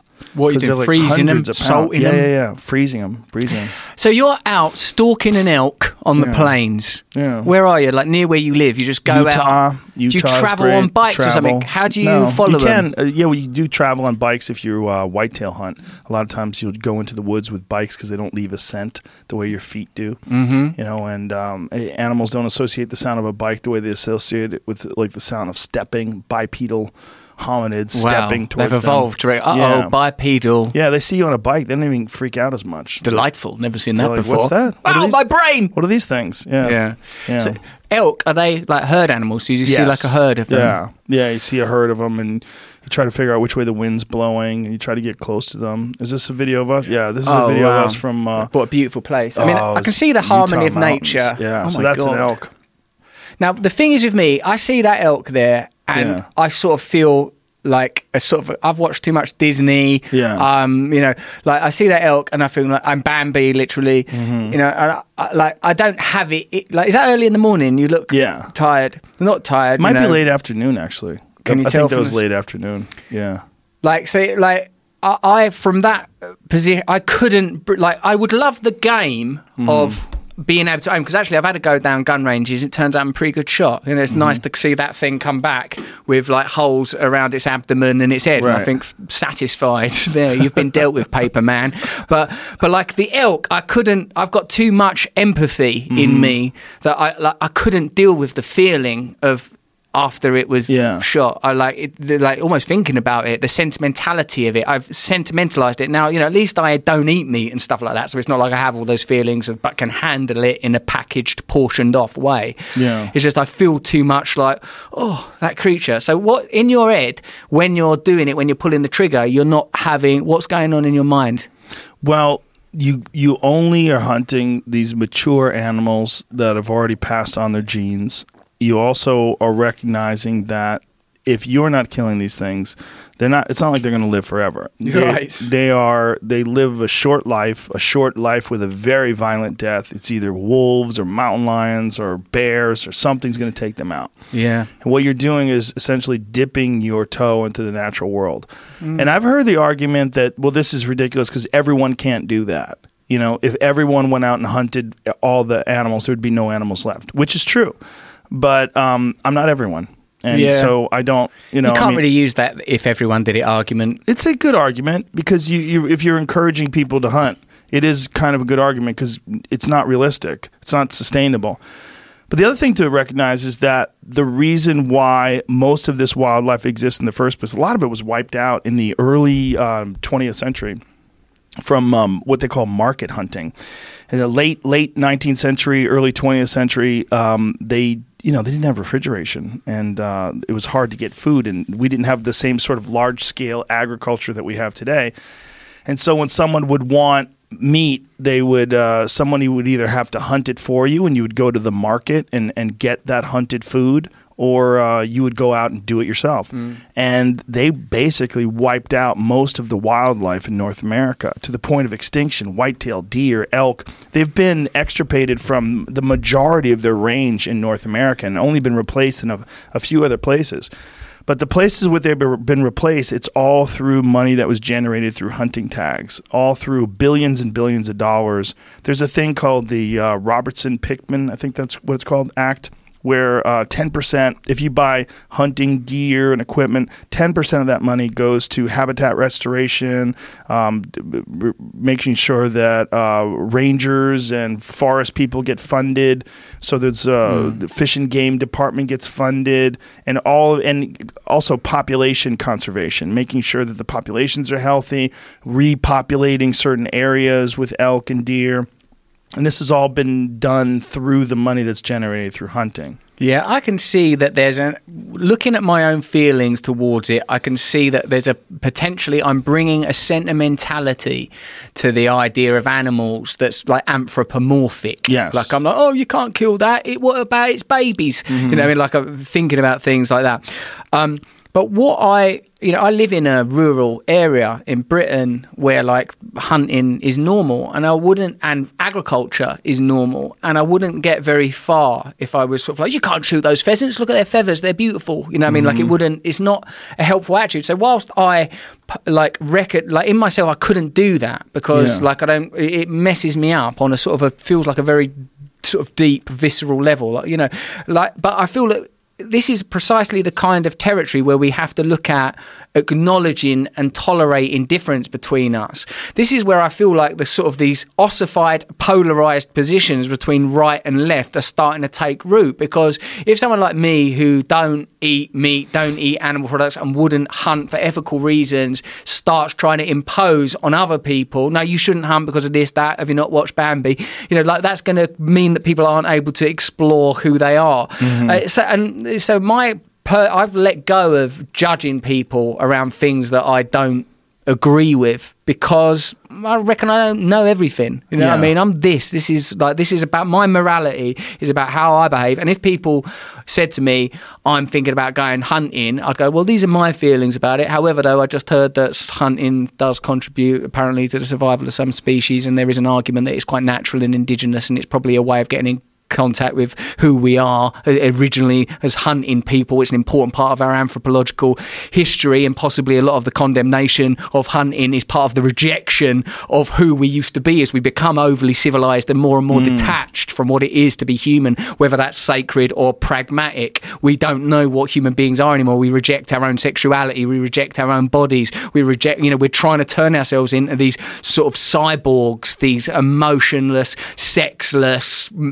meaningless creatures. Where is our passion? Where is our connection with the sacred? They would go, Hold on, I only asked you about hunting. When are you going to stop talking? Never. You gave me an in. I will pummel you with my belief system on all things. Like, Yeah. you know, like, so I don't feel like that ain't where I get into judging people. Um, but like, I, I'm interested as well with this. I keep bringing up the subject of DMT. Uh, like, what I guess what I, I want to know about is like because I, I'm you know obviously a person in recovery. I don't drink. I don't take drugs. Haven't done for a, a long time, and I recognise for certain people that, that, that they can't do it safely. Psychedelics and hallucinogens it, s- seem to me exist in a realm outside of that because they're not about they're not pleasure seeking. They're like seem to me like it's a spiritual portal. However, I'm a crafty bastard when it comes to this stuff, and I'm always looking for an in. You know, when I see your cannabis treasure trove over there, I mean that is some yeah, as you said, like Raiders of the Lost Ark stuff, and I'm holding in my hand now the CBD rich cannabis soft gels, clasping it. You know, so like I'm So you're worried that that is a gateway, that CBD, which is not necessarily psychoactive. as long as it's not it- psychoactive, It's not, but it does help you with anxiety. It helps Ugh. a lot of people because it alleviates a lot of uh, inflammation, which tends to have uh, a corresponding impact on on your anxiety. Hold on. So this says here 11 milligrams of THC. Does that mean? I mean, It is says THC. it does say that at the bottom. It's Look at probably that a little- one to one. Is this a one to one? Might be, or it's like a eighteen to one. or 11. It says there's an 11 and a Oh. Yeah, one. there's a couple different ones in that box. Oh, I gave you almost gave you the wrong one. Joe, what's next? Jesus, For glad you Christ's read. A bag of smack. Don't take that. this one goes Don't back take in. this one. This one's way more powerful. That's Really? one to one. Yeah. Well, this you one- seem do seem very relaxed and free Yes. from anxiety. Feel great. I will say that. Um, but like so, like uh, what I suppose I'm interested in because I, look, listen, I'm meditating the whole like I meditate Mm-hmm. a lot. I'm doing all these things. I'm experiencing transcendent states. I'm experiencing what it's like to Yeah. not feel attached to my identity as Russell. Who are you before you are Russell? Who are you before you identify uh, yourself as a man in England? Who are you? Who is the person? Who is the consciousness? Who is the awareness? Now, when I listen to say Terence McKenna talking about his experiences in psychedelia at such length and with such lucidity and with so many philosophical connotations and the way that he uses the information he's getting from hallucinogenic um, experiences to speculate on how we should organise society, what it, it- what the implications are for freedom, his refusal to accept that there are certain kind of experiences that should be prohibited, that it's ridiculous that adults should be prevented from having that. I, I'm fascinated, but I'm also, I suppose, part of my bias is I love anything that gets me out of my head. I, I feel a tremendous sense of relief, whether it's through meditation or even sport uh, the, or sex, being relieved of the burden of the constantly thinking mind. But when I hear like those um, vivid ex- uh, descriptions of DMT realm or ayahuasca realm, I think something in me hungers for that, hungers for it. Do And you I- worry that you're trying to get intoxicated? You worry that you're but you're trying to find a loophole? Yeah, because I am doing that. I'm loop. Yeah. I'm looking for a loophole. It's like I'm going around uh, like a sort of a trash lawyer looking for some way Yeah. that I could get into. Is there? Hold on a second. What about this clause? lawyer. That's a great way of putting it. Yeah, I mean, uh, I know people that have problems with addiction that have done psychedelics and didn't have a problem. But I'm sure some people have had problems, and I don't know about them. DMT is interesting in that, first of all, it's very quick. The experience is only about 15 minutes, 20 minutes max. And it's also, it's not necessary, it's not an intoxicant in the way that you would think about traditionally. You are still you in, in the face of this experience. And I think I think it's some sort of a chemical gateway. That's what I think. I think there's a gateway in your mind that can lead to some other dimension that's probably there all the time. If there is a uh, omnipresent, continually existing realm that human beings aren't accessing because of the particular biochemical formulation of consciousness as it is in this point in our evolution, Yeah. and that we can get there, and it seems as like you know, I've heard Terence McKenna say it's more real. You know, it's more real. There's stuff in there. Yes. You know, and excuse me and when he talks about them beings you know like that he describes as self-dribbling basketballs creating like fabergé egg like you know b- b- devices through vibration and I they're didn't telling see you that. to do it I never saw I that. would I want He's that called them machine elves. He's called them all sorts of different things. The way I've described them is uh, they're the geometric patterns made out of love and understanding. That's So- what they seem like. so you read you can look at a geometrical pattern and read meaning into it it had an emotional quality They're made out of something and they move, they change. Like they don't stay what they are. They're constantly evolving in front of you into something more and more beautiful. It's And- very weird. what did it make you feel like I knew nothing. that was the most profound aspect. Like all of this stuff that you concentrate on every day is nonsense, and there is some other thing that's connected that's probably influencing this world. Yeah. and it's probably what what people see when they have near death experiences, the depictions of the afterlife. I mean, that's probably what it all is. and religious experiences Yeah. and when p- prophets mm-hmm. are talking about oh my god i went into this realm Sure. there's these beings they've told me we're all one we Well, have to love each other Scholars in Jerusalem are connecting Moses' experience with the burning bush to the acacia tree. The acacia tree, which is rich in DMT. The burning bush is what God was to Moses. And that through this burning bush, he came out with these Ten Commandments of how people should live their lives.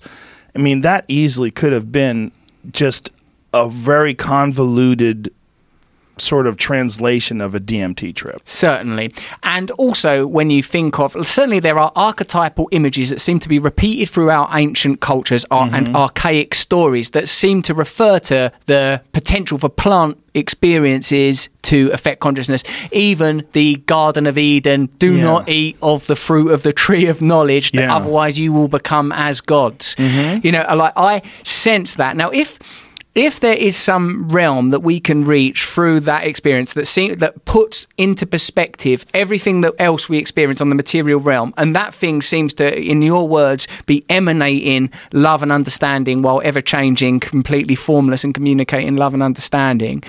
It, for, I can't help but think that that should become our priority to have a relationship with that realm Yes. and to bring about that experience. I don't even mean in a literal way, because even Terence McKenna said there are some people, vulnerable souls, he was probably referring to people like me, that probably shouldn't mess around with that kind I think of he stuff. was really talking about people with schizophrenia, or Right. people that, which he believed he had, by the way. Did he? Yeah, he he he had some very unique uh, perspectives on schizophrenia and the the way people interact with the world itself. I think if we lived in a healthy world, uh, a healthy civilization that had a healthy relationship with psychoactive substances, we'd probably have centers where you would have a legitimate shaman, a medical advisor, and someone would take you through uh, a guided experience. We're doing that now with uh, ketamine. There's a lot of people that are very depressed that are having uh, these physician controlled ketamine experiences that have had a profound effect on uh, their depression. My friend Neal Brennan's gone through several of them, and he, he was the, and he's a comedian, a very funny comedian. So when he was describing it, it was hilarious. And Oh, he's yeah? going to a doctor's office and tripping his fucking balls off, you know, and the doctor's shooting him up with intramuscular ketamine. Oh my God. Yeah, and he's having these insane. I, I go, so you're having psychedelic experiences? He's like, oh yeah.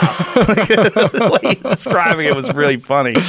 Um, I mean, tripping his fucking balls off in these whatever states that ketamine. I've never experienced ketamine. I don't know what it does, but it's apparently profoundly uh, hallucinogenic, and you have these wild, crazy experiences on it. And for whatever reason, it has uh, a great impact on depression for a lot of people. I think it's a perspective enhancer, but it also does something to rewire the mind. Well, what some of this suggests is that mental illness is a response to our material conditions. Whether Yes. that whether that mental illness is schizophrenia, depression, or Yeah. addiction, it's like it's like people are going, oh, "Hang on a minute, this isn't how we're supposed to live." I took that ketamine one time towards the end of my using, and it, as usual, it's not in the right type of environment. You should be doing stuff like that in a nightclub. You need to be under that shamanic conditions, white Yeah. coat guy or whatever, whoever Yeah. you nominate as a shaman. But I felt like it was like going into a tunnel made of sound and like having Hmm. to navigate. I was like, oh shit, I'm still in reality. What am I going to do? Is it as my sort of consciousness becomes a noise Yeah. instead of a string of words and signs? How am I going to get out of this place? You know.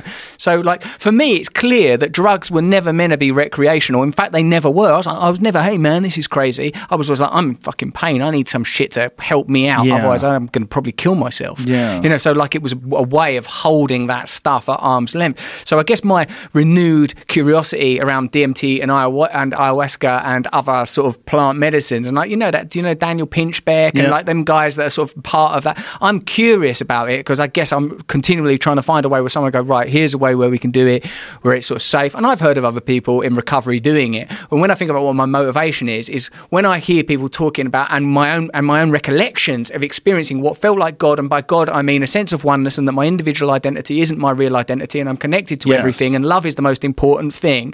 You know, I, I I want a real experience of that, so that when I'm out in the world, I can remember when I'm driving or when I'm dealing with people, or if I'm buying something, or if I'm feeling inferior or feeling superior. That, like you said, this is bullshit. This is like Yeah. a secondary reality. Don't let it govern you. You know, as a someone that's been seduced by fame, a person like, oh, if, if I get this part in this film, then everyone's going to love me. Oh, if this stand-up set goes well, you know, like a person that's placed all of my well-being outside of myself. The certain knowledge that there is an inner connection that will take care of you, that's accessible. I guess I'm. You know, hungry to sort of Mm-hmm. feel it in a way that's like, oh my god, now there is no doubt. So in a sense, it's a, a crisis of faith, not But a crisis of faith. test of psychedelic faith. states that you could achieve without uh, taking anything. I mean, you could certainly get there um, in a flotation tank. You could Mm. get there through holotropic breathing. Um, I've never done Kundalini yoga, but apparently the people that get really deep into Kundalini yoga can literally have DMT trips. Yes. I know f- I have friends that have done DMT and have experienced DMT trips through Kundalini. Yeah. But you have to be really dedicated. I mean, there's a lot of time. A lot, Yeah. a lot of time, a lot of energy, and you have to really understand the, the, the methods and, and follow them to a T.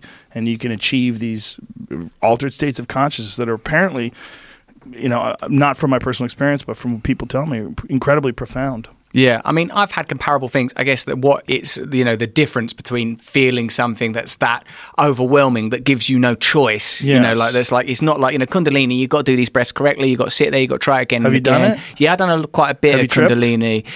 Well, what for me it felt like what I felt quite a lot yogically and meditatively is a cessation of what I would call my individual consciousness. Like, oh, I'm not this. This isn't who I am. This is just a temporary experience, and all of the value systems of our world are built upon these primal drives in collaboration with a culture that likes to stratify people and manage people and operates like a massive farm where it's easier to keep people together operating in these kind of ways Yeah. systemically. I've sort of felt rushes of that, like a certain wordless clarity. If you can imagine me having anything that was wordless, even for a moment, and like, and in that space.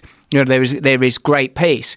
So I suppose get like what's turning me on about the like the DMT and ayahuasca thing is that the way it's narrativized that you're going to meet characters and stuff like that, and it's and it's going to be hmm. plain and beyond doubt. You know, because I suppose what prophets do, you know, like whether it, you know, when a prophet returns from the, whether it's the burning bush or the cave, they come back and they say, all this stuff that you're taking seriously is not real. There's this other realm. Start prioritizing it, or you are going to live in hell on earth. You're going to be governed by your materialistic drives, your sexual drives, and it's going to imprison you. And it turns out that they're right. And so, like, you know, I suppose what I'm after, because I'm, partly you know on a super like on one level influenced by what you're doing and how you've mm, created your own like you created your own business and your own success like this this symbiosis of stand up and the podcast and like it's become like a sort of a lifestyle brand in a sense Joe like you know I'm sort of like yeah I don't I don't want to be continually dragged into these like working within institutions. Like you know, I, I'm over here doing a bloody, um, doing ballers, and I'm bloody glad to be over here doing ballers and working with the Rock. And I've got a funny story about that if you want it. Uh, like, like, uh, um, but like, uh, you know, like really, what interests me is like, can I be and de- can I dedicate my life to humorously communicating spiritual information and indeed starting to live it? So, like, and I suppose what that would mean is, you know, I'm getting better. Like, I'm not a person who's obsessed with porn or sex or drugs or whatever. Like, you know, to become it, to mm-hmm. become what you actually are, to recognize that we're all different. Your perfect realization of you is going to involve hunting and all of these things that you've created through your gift, and that my perfect version of me is going to, you know, involve all of this. And not everyone needs to build sort of empires or entertainment industries or whatever, but all of us are on some journey to self-actualization and realization, as individual as our fingerprints and as natural as a seed turning into a tree. And if we don't have a way of accessing that, no wonder we're dissatisfied. No wonder we're ta- there's an opioid epidemic. No wonder people are bored and angry and lonely. Well, I think what you can do is be yourself. And what you can do is express yourself. And what you can do is constantly seek to improve and grow. And you are doing those things. So if you're saying, can I do these things? Can I be comedic and spiritual? And well, you're doing it. Right, So, so it can be there. done. So it's do, you're doing it. You know, it's all just a matter of what whether or not you're satisfied with your progress and where you are and who you are and how you express yourself. So your pursuit for excellence, when you're saying I've got to get better at BJJ or archery or Mm-hmm. hunting or whatever, that isn't coupled with a sort of sense because you're not fucking good enough. No. So that's the that's the, No, the deal that I've got. There's wonderment. Yeah, I love it. joy. That's yeah, so there's cool. joy in it, and there's enthusiasm. I mean, in everything, Mm. and archery in particular. It's very, you know, there's that book Zen and the Art of Archery, which is, uh, it's an interesting book. Uh, it's, you know, I mean, I think there's some really great points to it, but that state of mind that you get when you release an arrow and that arrow perfectly finds its mark really is Zen. Oh. It's you. It requires so much concentration and focus and technique that you really don't think about other things. Beautiful. and it's cleansing in a lot of ways. It's mind cleansing. I find jujitsu to be very similar in that way too. That it's so all encompassing. It's so there's so much on the line. It's so difficult to do that while it's happening, you're freeing your mind up. I mean, I think of video games in the same way. all of these things suggest yeah, that's bizarre but like Yeah. all of those things suggest a transmission between the inner and outer world Yes. isn't it you're looking at the bullseye and then oh my god i've Mm-hmm. made this thing traverse time and space or bjj i've been shown again and again how to execute this triangle and i've just actually done it against resistance it's uh, uh, amazing to Yeah. feel that it's amazing Yeah. to feel that, that, that your inner life can express itself in the material world whatever well, wherever you're looking to explore that and to test yourself. And when you test yourself and you have to figure your way through something or change the path because the path you were on was unsuccessful. When you're doing that, it's it's really good for the mind and for the. I, I don't. I hesitate to say the spirit because I think that word spirituality is so beaten down and, and abused. You know? What do you mean? It's become commodified. Yeah, it's like yeah, it's like when people call themselves a healer. I'm like, are you really? Yeah, I've just done some really a healing healer? on the way Yeah. here. just healed that guy. We're, we're all healing. um, I mean, we we really are all healing each other. But um, I think there's something to doing difficult tasks that it makes life easier. I really believe that. I think it makes life more enjoyable. I think it makes the bright colors brighter. And, and, and it makes the, the dull colors even them even the, the, the bad moments if you have real positive experiences with difficult things that you choose to do on your own i think it mitigates most of the hassle of life Yes, I agree with that. That is again, and I'm not particularly promoting this book because I'd like uh, I'm all right with however things do. But the point of this mentorship is the idea that someone will exhibit qualities Yeah. that you recognise you don't, haven't fully realised in yourself, and that you can sort of model them and realise them because latently Yeah. you have those qualities. Oh, like Kevin Hart. We were talking about how Right. admirable I find his positivity. It to made be. me so, think- it's so real. It's unbelievable. On a practical level, I thought Yeah. the way he's building his stand up, that guy's fucking diligent. And the amount Mm-hmm. Yeah. of when he talked through his when he talked through his work schedule. You quite you fetishize hardworking men, I think. I've heard you Yes. Mm-hmm. talk about Dwayne Johnson and Kevin Hart. Yeah. Like the, like you like the idea of men, I'm up at those people, I'm up at two, I'm in the cryo chamber. I don't do that though. I sleep in. I can't yeah, do you what you I can do a stand- lot of things that they don't do.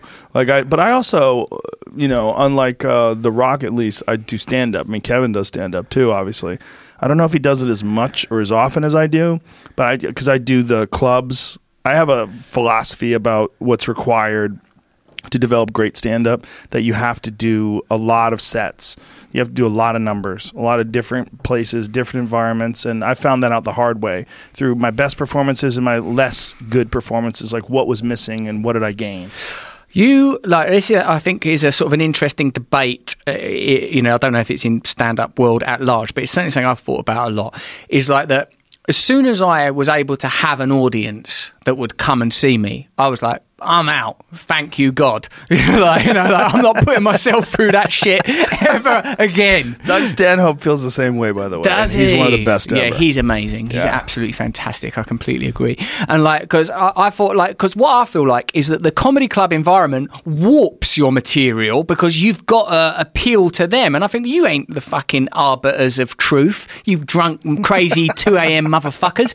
Like, like, so I get, like, I perform. I'll, what I'll do is like, and what I'm doing, say at the moment, is I'll book the UCB, like, uh, or like places 100, 200, or go Largo, or put on events. And I'm doing events while I'm in LA because I think, oh, these people come and they love me and they bring me beads and they, here's some vegan cookies. Oh, And you got to come to the comedy store, man, and go on after Joey Diaz. Fuck you! Because I feel like I like a nurturing environment going in there. I mean, because I've done that. Yeah. Mm-hmm. I've done those fucking clubs, and like you know, and even comedy store and late at night comedy store in LA, you know, as well as London. And I feel like, oh Jesus, thank God, And i've to. So like, I'm interested. To you, that's part of that. What I think some people could reductively refer to as machismo in you, like that. You go, no, I'm going in there. Well, I'm- you know what it is? It's that guy that mounted you and went for the armbar and you escaped. right. It's worth it because it was hard. You like you realize if you, if a child got on top of you and went for an armbar and you escaped, you'd feel nothing. so when you're at Largo, you're you're performing for children. you're doing child stand up. Oh, no. It's like you're wrestling with hundred pound women who just started yesterday. It's like the Make a Wish Foundation. Go on, Russell. Then tell us your stories. Well, Yes. if you noticed, Amazing. Oh, bravo. You're wonderful. We You've brought you done So well. Thank you, thank Yeah. you, children. But but like, look, the counter argument to that is Yes. That therefore I'm in an environment that is sympathetic and it is my audience, and Mm-hmm. I'm not biasing. I what you know the idea of overcoming a greater obstacle. I completely appreciate what you're saying. But say you believe in the purity of stand up as being some real expression of yourself, as in the arrow hitting the bullseye. Mm-hmm. I feel like I have a vision of what I'm trying to achieve. And increasingly, it's becoming about I want my stand up. I want to hang on, you know, like as I've always done, stories where I feel so embarrassed and humiliated, but I want to hang off it ruminations on what I believe to be the nature of truth. And I want people to come out of those things feeling loved, validated, accepted, and that they're good enough and that they can explore hmm. themselves. You know, that's. So it's what- more of a one man show.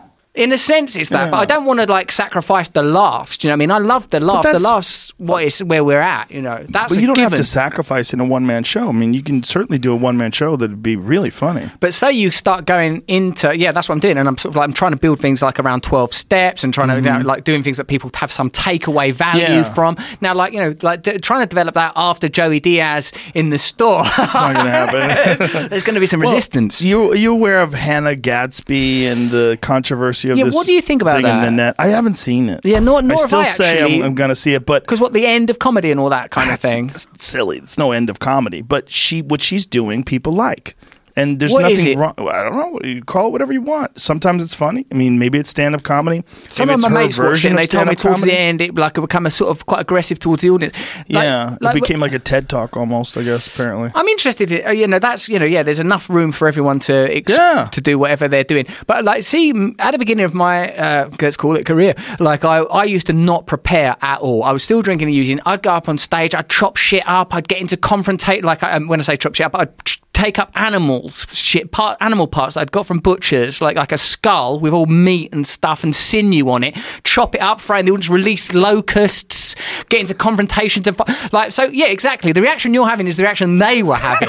Like so some of the front row would, I had like uh, fights. I've got scars on my body from bad stand-up gigs from a time where I got into a confrontation like I was making a point about pedophilia saying oh we're Right. all one cultural mind so when a particular paedophile has transgressed against a child we're all responsible people are like what the fuck and, I, and like so I have a massive, sell. yeah, I got the shit kicked out. Well, that time, you know, I've still got the scar on my leg. That happened in Edinburgh in Scotland. People didn't take it well. You know, like, like so. But what I was trying to do was like create. I didn't have the skills, the chops, the experience, the jokes. So I was Mm-hmm. Yeah. so under equipped.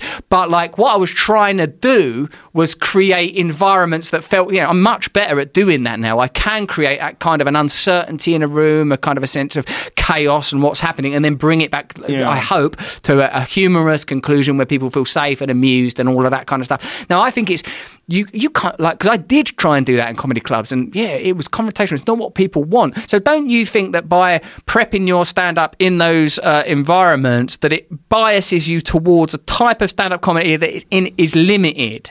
No, because you can do that other stuff too. You could always perform to your crowd and you could always expand on things to your crowd. But to really put it together without any fluff, without any nonsense, uh, without being self indulgent, with respecting the attention span of the audience that may or may not even be there to see you. Most likely is not. If you go to a comedy club and there's a, a large, you know, if you go to the comedy store any night of the week, there's 15 plus people on the marquee or on the, the list, and the show starts at 8 p.m. or 9 p.m. depending on the night, and it goes to 2 o'clock in the morning.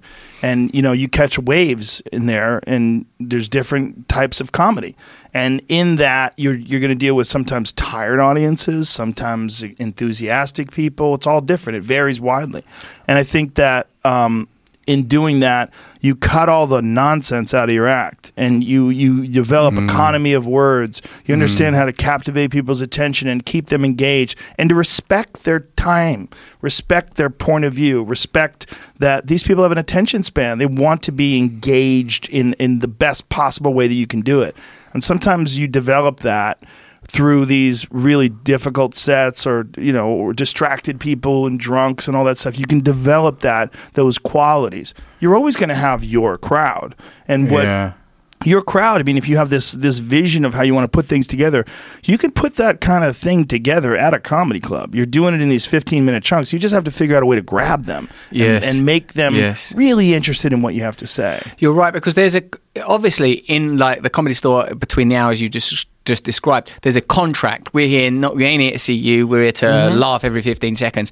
And like you know, comics like you know like Robin Williams or Chappelle's the, the you know the all time greats. They went they go in and accept those conditions. And I, you know you've seen stuff I'm sure like of Robin Williams. He's just like walking around in the crowd in that very room. Yeah. Do it's like he's like he's doing the thing I'm talking about and he's doing it there. You Yeah. know, that's when you think, yeah, if like I suppose I do get that that you're road testing it to a you, it's durability to an incredible degree if you can pull it off there. Yeah, well, think about every time you're saying something. When you you have a subject, like say if you want to do uh, you want to talk about the mentors that you have in life, there's it's an open ended approach. You have no idea what the correct way to say something is. You try it. You ha- you write it out. You say this seems feasible. Let me try it this way. And oftentimes people never correct it, or they never they never adjust it. They never go back and improve it. Mm. They just say it in a certain way and figure out how to do it when you're doing it in front of a crowd, you're developing these things while also feeling the way people are reacting to them and feeling their attention span. And it makes you, with proper reflection and truly objective listening to your material, it makes you change and shift and adjust things in a hopefully in a positive way.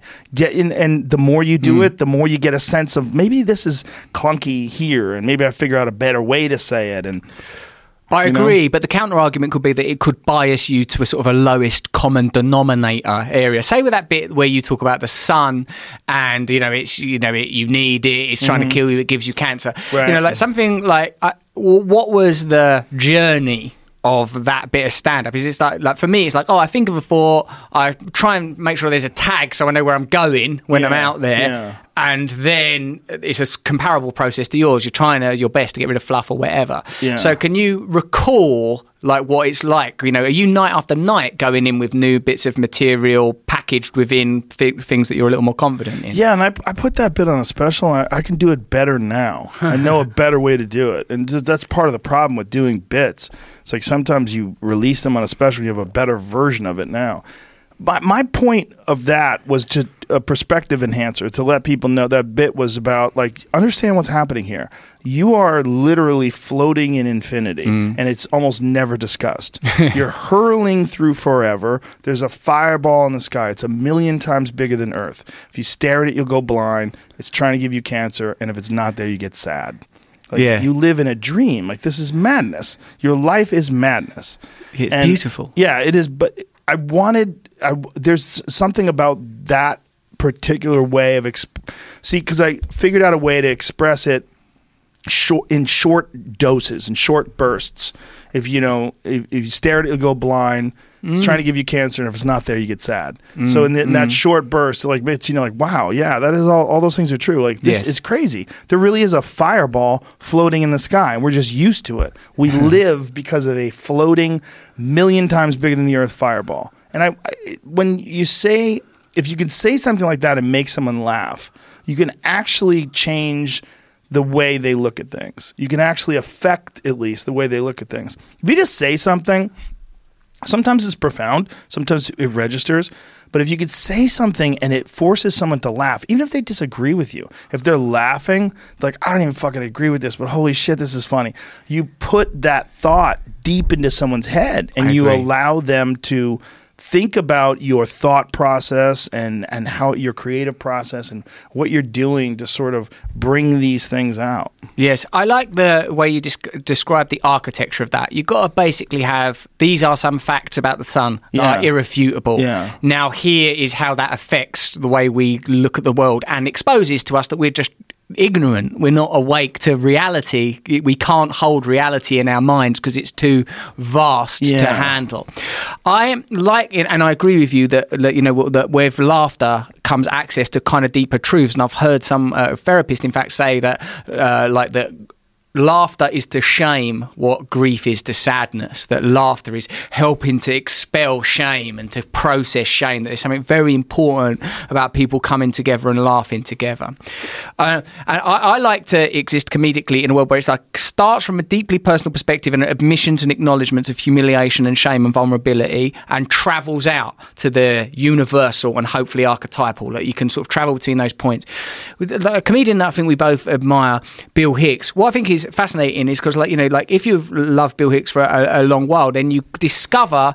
Man, that guy worked material a lot. You know, like Yeah. you go, oh, I watched this interview of him on the Australian TV. He's doing like a bit that I've seen him do, you know, mm-hmm. in multiple incarnations. But I have also seen him do interviews where he's spontaneously talking about gigs, terrible Yeah. gigs that have gone badly, and he is hilarious. But it's very interesting to me, and perhaps it's because of that background and that practice of doing clubs that Hicks is very much a comedian that's no, I'm drilling this fucking thing and I'm staying with it. No, he was a writer. I mean, he he did ad lib and he did he was capable of going on these rants, spontaneous rants. But he was a writer.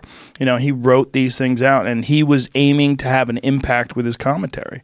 Mm. I mean, that was what was was he was doing. He was not just trying to make you laugh. He was aiming to enhance your your perspective on whatever he was talking about. Yeah, and as a it was seems very disciplined as a practitioner of it. Whereas, like, say a Chappelle, it feels like he's just going blah, after Right. like an hour. Well, you know, he's got a very unique process, Ch- Chappelle does.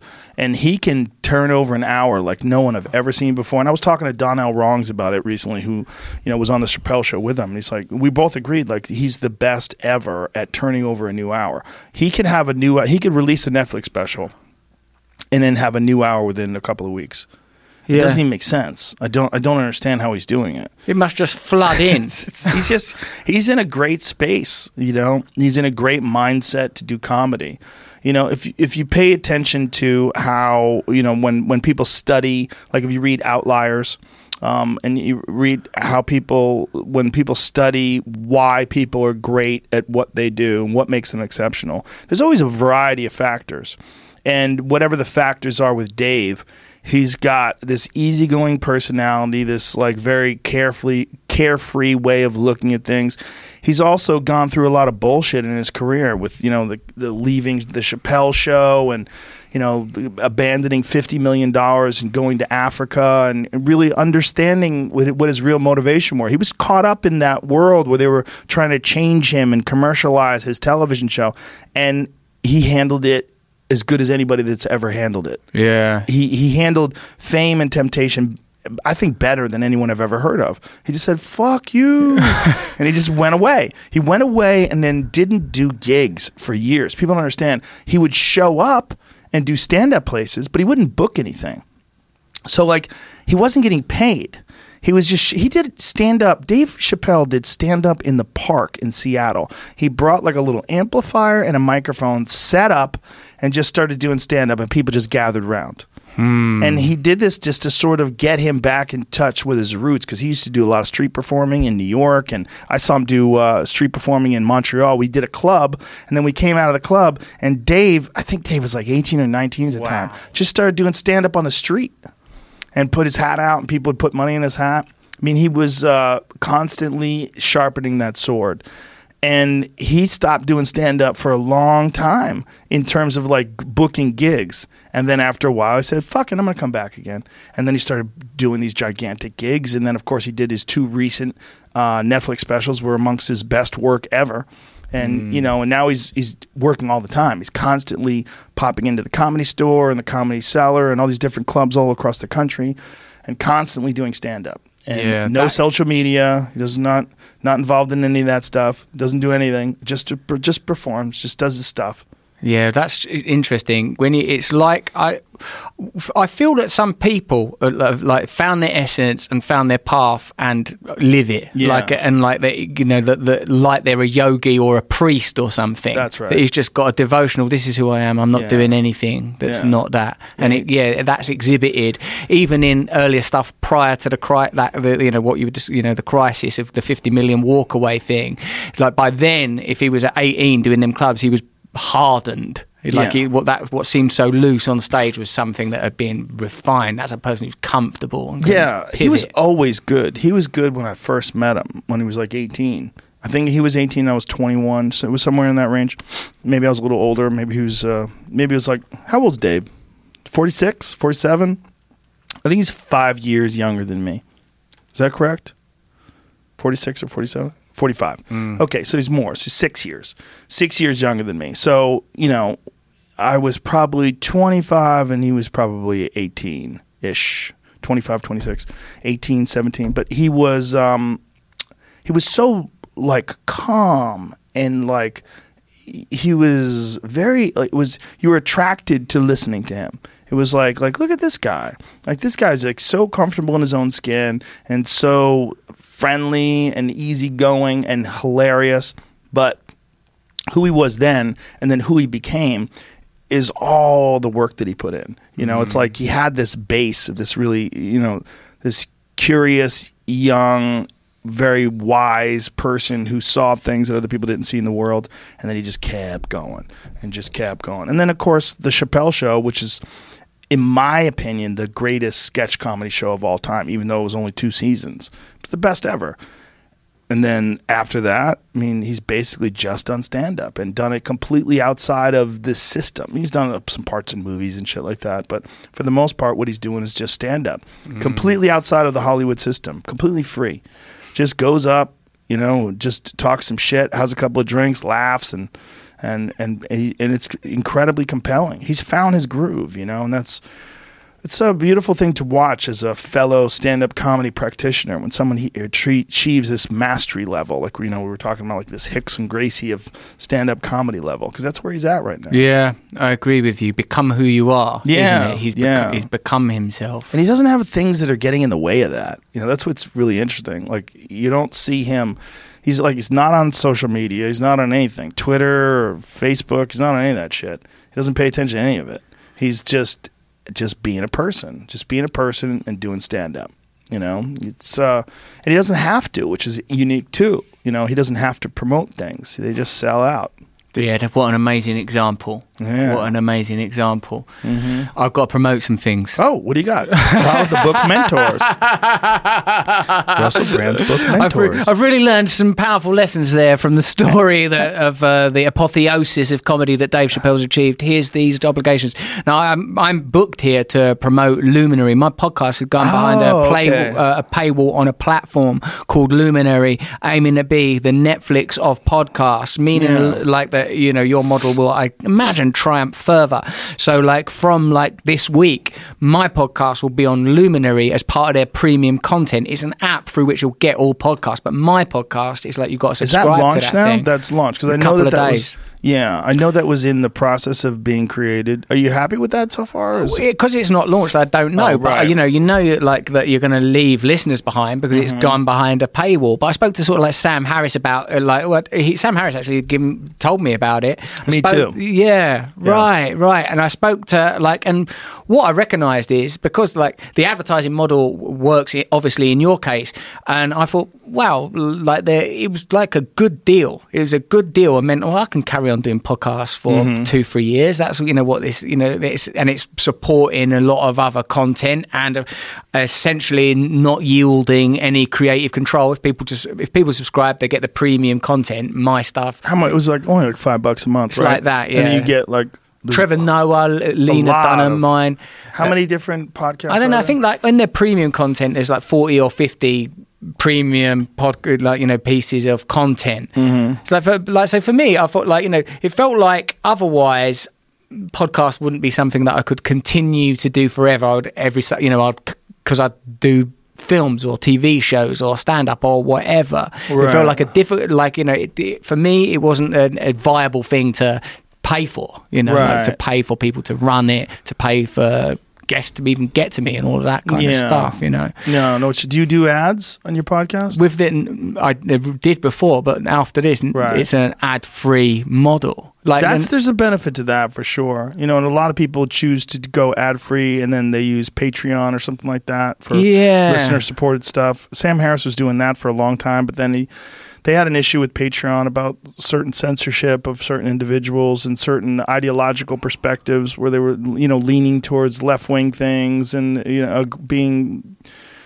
being restrictive towards right wing things, and then hmm. you know they policing the way people behave outside of Patreon, and some people found that objectionable. So he left, and some other people left, like Jordan Peterson left, and ah, I've never entered into Patreon to, to- into those waters, but uh, I know Burr does it. I think Burr has like one a week that he does. Doesn't oh, Burr Bill Burr's yeah, really, yeah, yeah, he's astonishing. he's one of the best. Yeah, so like, uh, but like, I feel like, uh, yeah, I feel like it's an all right thing to do. But even in, um, like just with using things like YouTube and social media and you know like Spotify, iTunes or whatever. Like you know, as we have seen, there's a point where there is sort of censorship is a possibility. Mm-hmm. Like as you discussed on the Jack, like that run of episodes, mate. As I said to you by text, between the Jack Dorsey, the reaction to that, your response to the reaction through Alex Jones and all that Tim Pool. I thought that was a spate of podcasts that's like this is where this medium can be. Mm. The Alex Jones podcast, I thought was the godfather of podcasts. Have you seen the? Co- It was is that is that hit the unbelievable. I air was yet? gonna put it out tomorrow. He just gave it to me, so All right, we'll like, put we it were, out- wa- we were do it watching. right now. We can We can watch, it right now. You want to watch it? Online? Yeah, we have a guy who's hilarious. His name is Pauly Toon, and Pauly Toon makes uh, animated clips for us Uh, of the wicked. podcast, and he's fantastic. I couldn't and he believe did that. one of the Alex Jones Eddie Bravo uh, incident. the choking. and uh, yeah, well, they, well, they were, no, not when he's asking him to choke him here. I went the flat Earth. No, this one. The, it's so, so ridiculous. Here, we'll play it for you. Oh, I don't oh, sorry, hear it. What's going on? What's the matter? my audio cut off for some Oh, okay. Maybe. Back it up for the beginning then. It was an exceptional. It even of looks like him. content. Here we go. The guy does awesome artwork too. Listen, we're going to get to this next, and I, I respect you. Hey, I want you guys to yell at each other for three minutes while I go pee. I got to pee too. Okay. We'll do it in shifts. We'll do it in shifts. I'll go first. Okay. Anyways, you are someone that I could talk to about the flat earth conspiracy. You don't believe in flat earth, but you can kind of understand where I'm coming from. what if I finance a research ship and make a documentary? I can't go away for three months. I will pay. What if How much money can you raise? We're going to need a. Are you guys going to the moon ex- or into orbit? Okay, you raise the money for a trip No, to there's South no raise the money. No, I no. got the money. Okay, you I got the got money. the money. You want me to Listen. choke you out? Listen, I'm, this is the deal. This is the deal. Uh, this is the Alex, deal. go pee. Go pee, man. So I'm gonna, we're gonna do this. We'll send Joe Rogan. Yeah. No, no, we're gonna do this. but Joe, I'm gonna send beyond someone else. You're going to find the edge of the world, Yeah, big yeah, ice yeah. caps, cats that are knocking I'm things gonna film the drop off with my iPhone. Yes, yes. Go pee, man. Go pee. Don't you have to go? We're gonna send someone else, Alex. Yeah, but gotta- we're gonna not do anymore. this. Hey. 'Cause you know what? We're gonna I do this. pee in a I minute. don't. I don't have to be the one that pee in a goes. I gotta pee in I a don't have to be the one that I gotta goes. pee in a minute. Let me tell you something right now. Let Come me tell you something right now. I came here and I proved they're keeping babies alive and taking their organs. How did you prove that? I- I- they're admitting it. Jamie pulled some No, shit no, up on no, Google. no. They admit it now. That's they're, you they're two. normalizing it. No, the fuck, the governor. Listen to me. You really think there's people out there campaigning for late term abortions? You think that shit's real? You the think that Senate shit's real? voted Monday to keep it legal Who would do that? Who would do that? Who would campaign for that's They the most fucking did it, That is the craziest and shit you ever. can't fucking admit they're fucking killing Artie Moore kids. So you're telling me it isn't real when they had a fucking vote in the goddamn fucking Senate? That's a conspiracy fuck? theory. I am ready to beat your That's a conspiracy You theory. think- You think you're fucking tough? You're about to get it. Bullshit. They're killing Artie born babies. Stop fucking lying. God fucking damn it. I'm getting pissed now. Don't get pissed. Go No, pee. I mean, Okay. you saw the dude. It's He going. didn't just see it. fucking But you with really. Hold on. Type in Hey, type Alex, in right Alex, now. Alex, Type Alex. in right now. Alex, the I fucking was Senate, fucking the with you. fucking Senate voted Here's to kill thing. babies Let me- after they're fucking born. Hey, I Alex, was let me, just playing with you. Of course, I believe that. We went into a long conversation I about heard that. it. We, we played. I heard it. Okay, you heard it. I heard the whole podcast. Oh, yours too. I'm playing with you. Okay, But okay. imagine my psychosis Think is about this. what I said. Think- okay. Reality is so crazy that I always thought I was so tough. Can't believe that he I doesn't could- have to pee anymore. That I, I gotta piss a little bit. the point is, the point is, is that the point is, is that why are we debating whether the Earth is flat, dude? They're keeping, they have human-animal hybrids. Yeah, that's good stuff. That's what I mean. I feel like that is the pinnacle of where this medium can take us. yeah. Watching like that's he was in an extreme state. What about when he could go, "Baby, be comfortable, keep the baby comfortable," Yeah. and that way. This is like I listened to that podcast. Like I go on runs, I'd listen to this. And I thought, fucking hell, man, where else are you going to get this content? Where is that? Go- you Well, there's no one would ever agree to it anywhere else. That's the thing. You'd never get a group of people whose jobs depended upon keeping the show on the air, whether they're producers or executives. They would never agree to that. They'd be like, "You can't have that crazy fucker on. You can't have this on. You can't have Eddie Bravo on all the time. He thinks the world is flat. Stop this. Because Stop it. you're traveling between such diverse and unusual ideas, and and Yeah. sort of the thing with Alex Jones is, as well is that he's like he go he demonstrates to a point that there's veracity in what he's saying. It's Some like- things, yeah, he's right about a lot of things. You know, we was talking about animal human hybrids, and we started pulling up these studies where they actually have done studies where they've tried to create animal human hybrids, non viable am- animal human embryos. They're trying to grow human organs in different animals. And there's all sorts of weird scientific shit that we're doing. Imagine what they're doing in China behind walls. Look at this China's latest cloned monkey experiment is an ethical mess. They use CRISPR to add human genes into oh. monkey genes, and there's like five monkeys. This happened back in January, and I don't Dude, know. this is a fucking horror movie. This is a horror movie. This is how the horror movie begins, Why? right? Because you think that once, if that's what's being One revealed, the truth is darker. yes, for sure. For sure, they're trying to create super soldiers. Someone is trying to create some super soldier, some half chimp, half human, super intelligent, murderous thing that's powered by remote control. That is not a good objective. No. I don't see a good outcome for this super intelligent, murderous, remote controlled only- chimp being. But what if you could send those super intelligent, murderous chimps to go kill ISIS? now, now we've got a reason to Now start a designing. Get them out there. Now we need. We, look, we've got a nice contract with uh, this defense contractor, and they're gonna. That's how we lubricate the passage to the murderous monkeys. Is ISIS? That's the function of ISIS in uh, the cultural conversation is to j- Yeah. justify the monkey soldiers. Do you know what one scared me more than anyone that I've ever read? I read about this thing that um, DARPA was putting together. It's a a robot called the Eater robot, E A T R robot. It's a robot that fuels itself on uh, biological matter, so it essentially could eat bodies. So you've got a murderous robot that eats people. The, it's like That's the its fuel. worst kind of things that human beings could achieve. It's like people are sat around trying to Yeah. come up with them.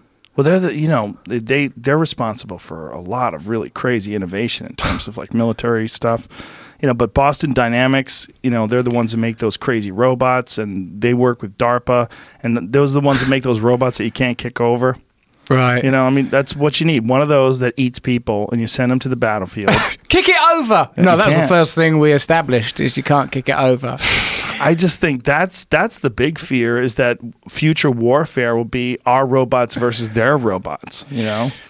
If we're starting to bring about the worst aspects, uh, the, the worst things that a human being can conceive of, let's channel them through into Yeah. reality. It, yeah, it does make you fear that the apocalypse is real. I thought it was bad enough when, in the malaise of my younger days, I like uh, thought, oh wow, imagine if there was a cleaning service where the person would come around and clean dressed scantily. They do Uh, that. they do that. Whatever devious shit you can dream up, someone's trying to turn a buck Yeah. off it, and they've taken it to the extent of the non-kick over robot, flesh-eating robots. Yeah. Yeah. What It's is this, to Jamie? Is this a new one? It's a new video today. Oh God. Watch this. This is so scary. Is this Boston Dynamics? Yeah. There's something very eerie about that type of motion. You know, like the way that a, the movement of a snake is deeply coded to be unpleasant when Yes. you see it. There's something about you think that movement, you think that ain't good, but it's Enter the truck it's towing. wow. Oh my God, they're pulling a truck. On its tiny little tootsies. Those that they're that strong they can Yeah. pull a truck. Ten little robots. That's a giant ass truck. I mean, it is also just a husky sled made out of expensive robots and a truck. They've spent a lot of time and endeavour to go backwards I I guess kinda, but to an evil showing- Santa Claus. They're showing how strong these things are. I don't like. I don't like their gait, Joe. Yeah. Uh, that's an unpleasant gait. Yeah, you should be un, you should be uncomfortable with it. Yeah, that's. I'm not easy at ease with that. Well, That it's not human. It's not animal, and there's no compassion in it. It's it's it's, it's feelingless. But that's what you got to worry about. You've, you've ever seen that episode of Black Mirror where the lady gets chased down by the drones? I've not seen that. What the one where they're bees? No, there's a woman who's being haunted. She's being hunted uh, by a robot, and it's terrifying. Because of its remorseless lack of humanity and it empathy. Looks just like that. Looks just like those things. Those Yeah. are real. Like, Charlie Brooker, he's yeah, he's Yeah. plugged into it. That man's got good imagination. he's amazing. He's Yeah. amazing. That show is fantastic. But these things, look, what we have to worry about is once artificial intelligence becomes sentient, and you can somehow or another attach it to these objects that move, and they they run on solar power, or they have you know nuclear fuel cells or some crazy shit that allows them to exist for a long period of time. I mean, I you, you don't have to worry about them contaminating environments if you plan on killing everybody in the environment. Oh man! And also, there's no means of regulation, is there? Because this, because this is the apex of human endeavour. They're in what? What can govern that? What can regulate it? And like you say, there'll be a Chinese equivalent for any of this stuff. There's nothing that's above it. Going, is this a good idea? Should we pull back? What did he, Elon? they're- he just pulled up a thing that said they're making that now. Yeah, we've got that one I just now. showed you. They're a hundred different models of it are going to be available starting production this summer. Doesn't say how much they're, they're going to Wow. cost, but available for people to buy. Well, it says 100 different models. It says produce 100 models. That probably means it'll produce 100 of them. Mm-hmm. Like 100 different companies are going to want them. But I bet it's more than that. Yeah, and- Depending about how much they cost. Yeah, it doesn't say how much it's going to cost. They're going to announce that later, but they showed uh, uh, like a robot arm coming out. Oh, of that its- looks so its head. creepy. Look at that thing. Imagine we have one of those things in the room filming. We should get one. No. No, don't- what if don't it takes give over? into One it. day we come here, it's got red eyes. And it's like, fuck you. Fuck you. What, What you've if it done likes to us? the 'cause earth. We're the first ones to help it. Or something. What if Don't try does? and befriend it, It's going to Jamie. be listening to us like Alexa. That's be- how it begins, isn't it? Yeah, there's something creepy. arachnoid and eerie Yes. about that. It's almost like, you know, now tr- tr- tr- see if this tunes into the DMT component of what we've been talking about. It's almost as if we've already experienced this reality. We've already been through the version where those evil insectoid robots take over. So when we see it on the screen, we think, oh no, we're doing that thing. Oh, we're doing right. that thing where we create those things that bring about our destruction. And I believe it's because we've become biased to commerce and a particular type of progress. Uh, but one narrative has succeeded because we necessarily had to throw off religion, bec- you know, at the dawn of the secular age, because religion was becoming systems of bias and systems of oppression and what and systems of uh, what do I want to say, elevating certain types of power and supporting elites. We to go, hang on a minute, this religion, a lot of it seems like bullshit. What we've done is we've abandoned the sacred, and I think if you abandon the sacred, meaning there is more to life than what we can understand. I listened to the Brian Cox episode, and I've spoke to Brian Cox, the British physicist, uh, astrophysicist, on my show as well. And when he talks about, like he said, that you know we know that there's not some additional component to a human being because we can break down everything that happens when you move an arm, Yeah. you know, or whatever. And I feel like we only have limited instruments. We only have limited instruments. There's certain frequencies that we simply cannot read. What else is going on when people are having these transcendent psychedelic experiences? We're accessing elements of consciousness, energies and frequencies that we are not able to access while we're in this state. And everything we're achieving and everything we're building, we're building on this platform. And the bias of this platform is towards pri- progress and materialism. And I think the result is flesh eating robots and those evil monkey warrior soldiers. And we might I want to calm down, have a little talk about what it is we're trying to design. Yeah, I don't know if I agree with Brian on that particular point that we think we know everything of, about where consciousness emanates. I don't think that's necessarily true, but I like the fact that he thinks that way because he's such a rigid hardliner for science. And I mean, Yeah. the guy works at CERN. I mean, he's a, brilliant, brilliant man. So of course he thinks Yeah. that way. I also don't think he's ever had a DMT experience. That's right. I wonder that. Yeah, there's Yeah. some people. I think give them a quick dose. You know, like Yeah. because I, I as well. I respect Brian, and it's further to my point, similar to the hunting argument. I can, but you know, I happen to believe in God, but like I, when I talked to Brian Cox, I got to the point where I was saying, all right, even though I believe in God and you are an, a, a, an atheist, although he said I don't call myself an atheist. Well, I felt like we both got to the point where we said compassion, kindness, and love are the most important things. Yeah. So in a s- way, who cares So when you you say get there? when you say you believe in God, do you believe in the traditional God of Christianity? What do you do? You believe in God as a concept? Do you have your own definition for it? That I believe that that state of w- oneness and transcendence that you're talking about when you through your DMT experiences that says you know love and kindness and love and mm-hmm. awareness I believe that is the most real thing. I think that preceded all matter and I think that we that we can interact with it. So I don't believe God in a sort of in just a Gaia way that the whole world is like an interactive bio, biological living breathing goddess. I believe that we I believe yes that and that we can commune with it. And I and furthermore the relevance of it for me is that it it suggests to me that we should be acting kindly and lovingly. And when we're thinking about how do we organize our systems that our awareness of that energy accessible to all of us should be paramount in our understanding of how we organize.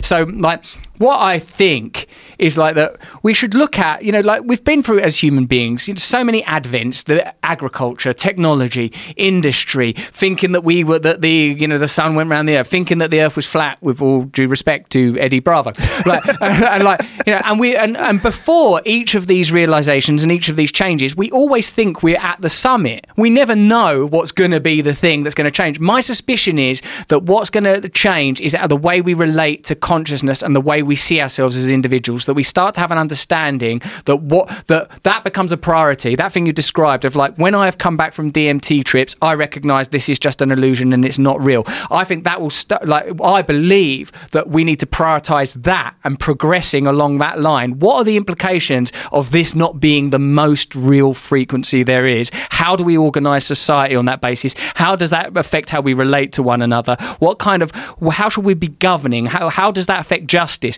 That that should be in the mix instead of how many fucking terrifying arachnoid weird gait robot motherfuckers can we cook up?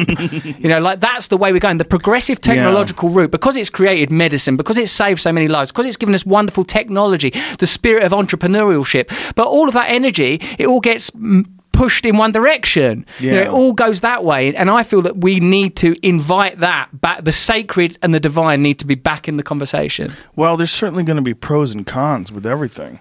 You know, there's definitely pros and cons with the creation of technology. I think of this. I think of human beings as, if you go back to single-celled organisms, they have very little awareness of their environment, and then as it became primitive bugs, you know, as as as things evolved, they uh, developed more awareness. But even us, in comparison to certain animals, certain animals have heightened senses of smell and survival instincts, but they're also colorblind. You know, and they, they they don't see things; they see edge detection. Like that's one of the things about deer. Um, they see movement. So, like, if you wear camouflage and you know your your pattern is broken up with a grid, and then you stay put, they don't see you. Yeah. They just it, it doesn't meet doesn't register to them. They see movement. So we have a far more complex system of recognition than they do in terms of like visually the way we see things. And I think that whatever skills or whatever senses that we've evolved, I don't think that's it. I don't think that we've reached the pinnacle of it. And I think that as beings become more and more evolved, they'll probably gain more and more senses. And that could be directly related to technology. it's totally possible that what's going on with technologies that we're also developing through external means, a way for us to see the world, a way for us to view, like what they've done with the Large Hadron Colliders, like the best example of it, right? What they do with the Hubble Space Telescope and other telescopes. You're, you're using technology to gain awareness and to see more things. And that this is the good side of technologies, that it's allowing us to have a far greater understanding of all the variables that surround us that we might not be able to detect with our senses. That this is a part of who we are. And then I think when you're talking about things like psychedelic experiences, that's probably another realm of understanding that we haven't really achieved yet because we're we're still evolving as as a as a species, as a thing.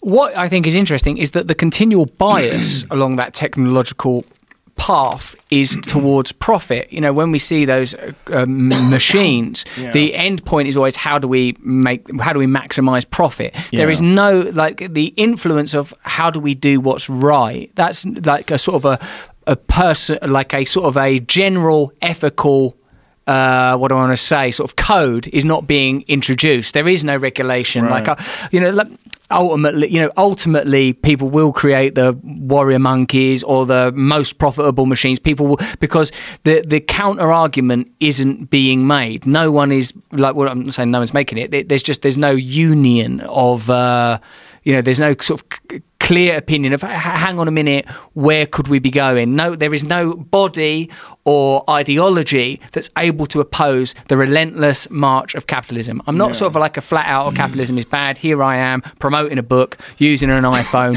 or oh, you know, what I mean, I'm we're all swimming in it. Right. But what I'm saying is that if we acknowledge there are transcendent realms, there there is information, date, and data that exists beyond what we're able to receive with our senses. How are we going to incorporate that in the way we organise? Because otherwise, the sort of the magnetism, the pull, the G-force of what's most profitable, what's going to continue to suit the uh, requirements of the powerful, that will always the bias will always fall in that direction. And it seems like where that's heading is certain kinds of ecological disaster, certain kinds of economic inequality, certain kinds of conflict. You know, and uh, like when I- one of the simple uh, uh, uh, experiments that I apply is, you know, if we, you know, if we people say, oh, what's wrong with the world? The world's so fucked. All this polarity. I sometimes think, well, who is benefiting from how it is now? Are there is anyone benefiting? Are there any groups, institutions, or individuals for whom this current state is beneficial? And if the answer to that question is yes, then look at who those institutions are, and they are most likely, to a degree, involved in establishing and maintaining these systems.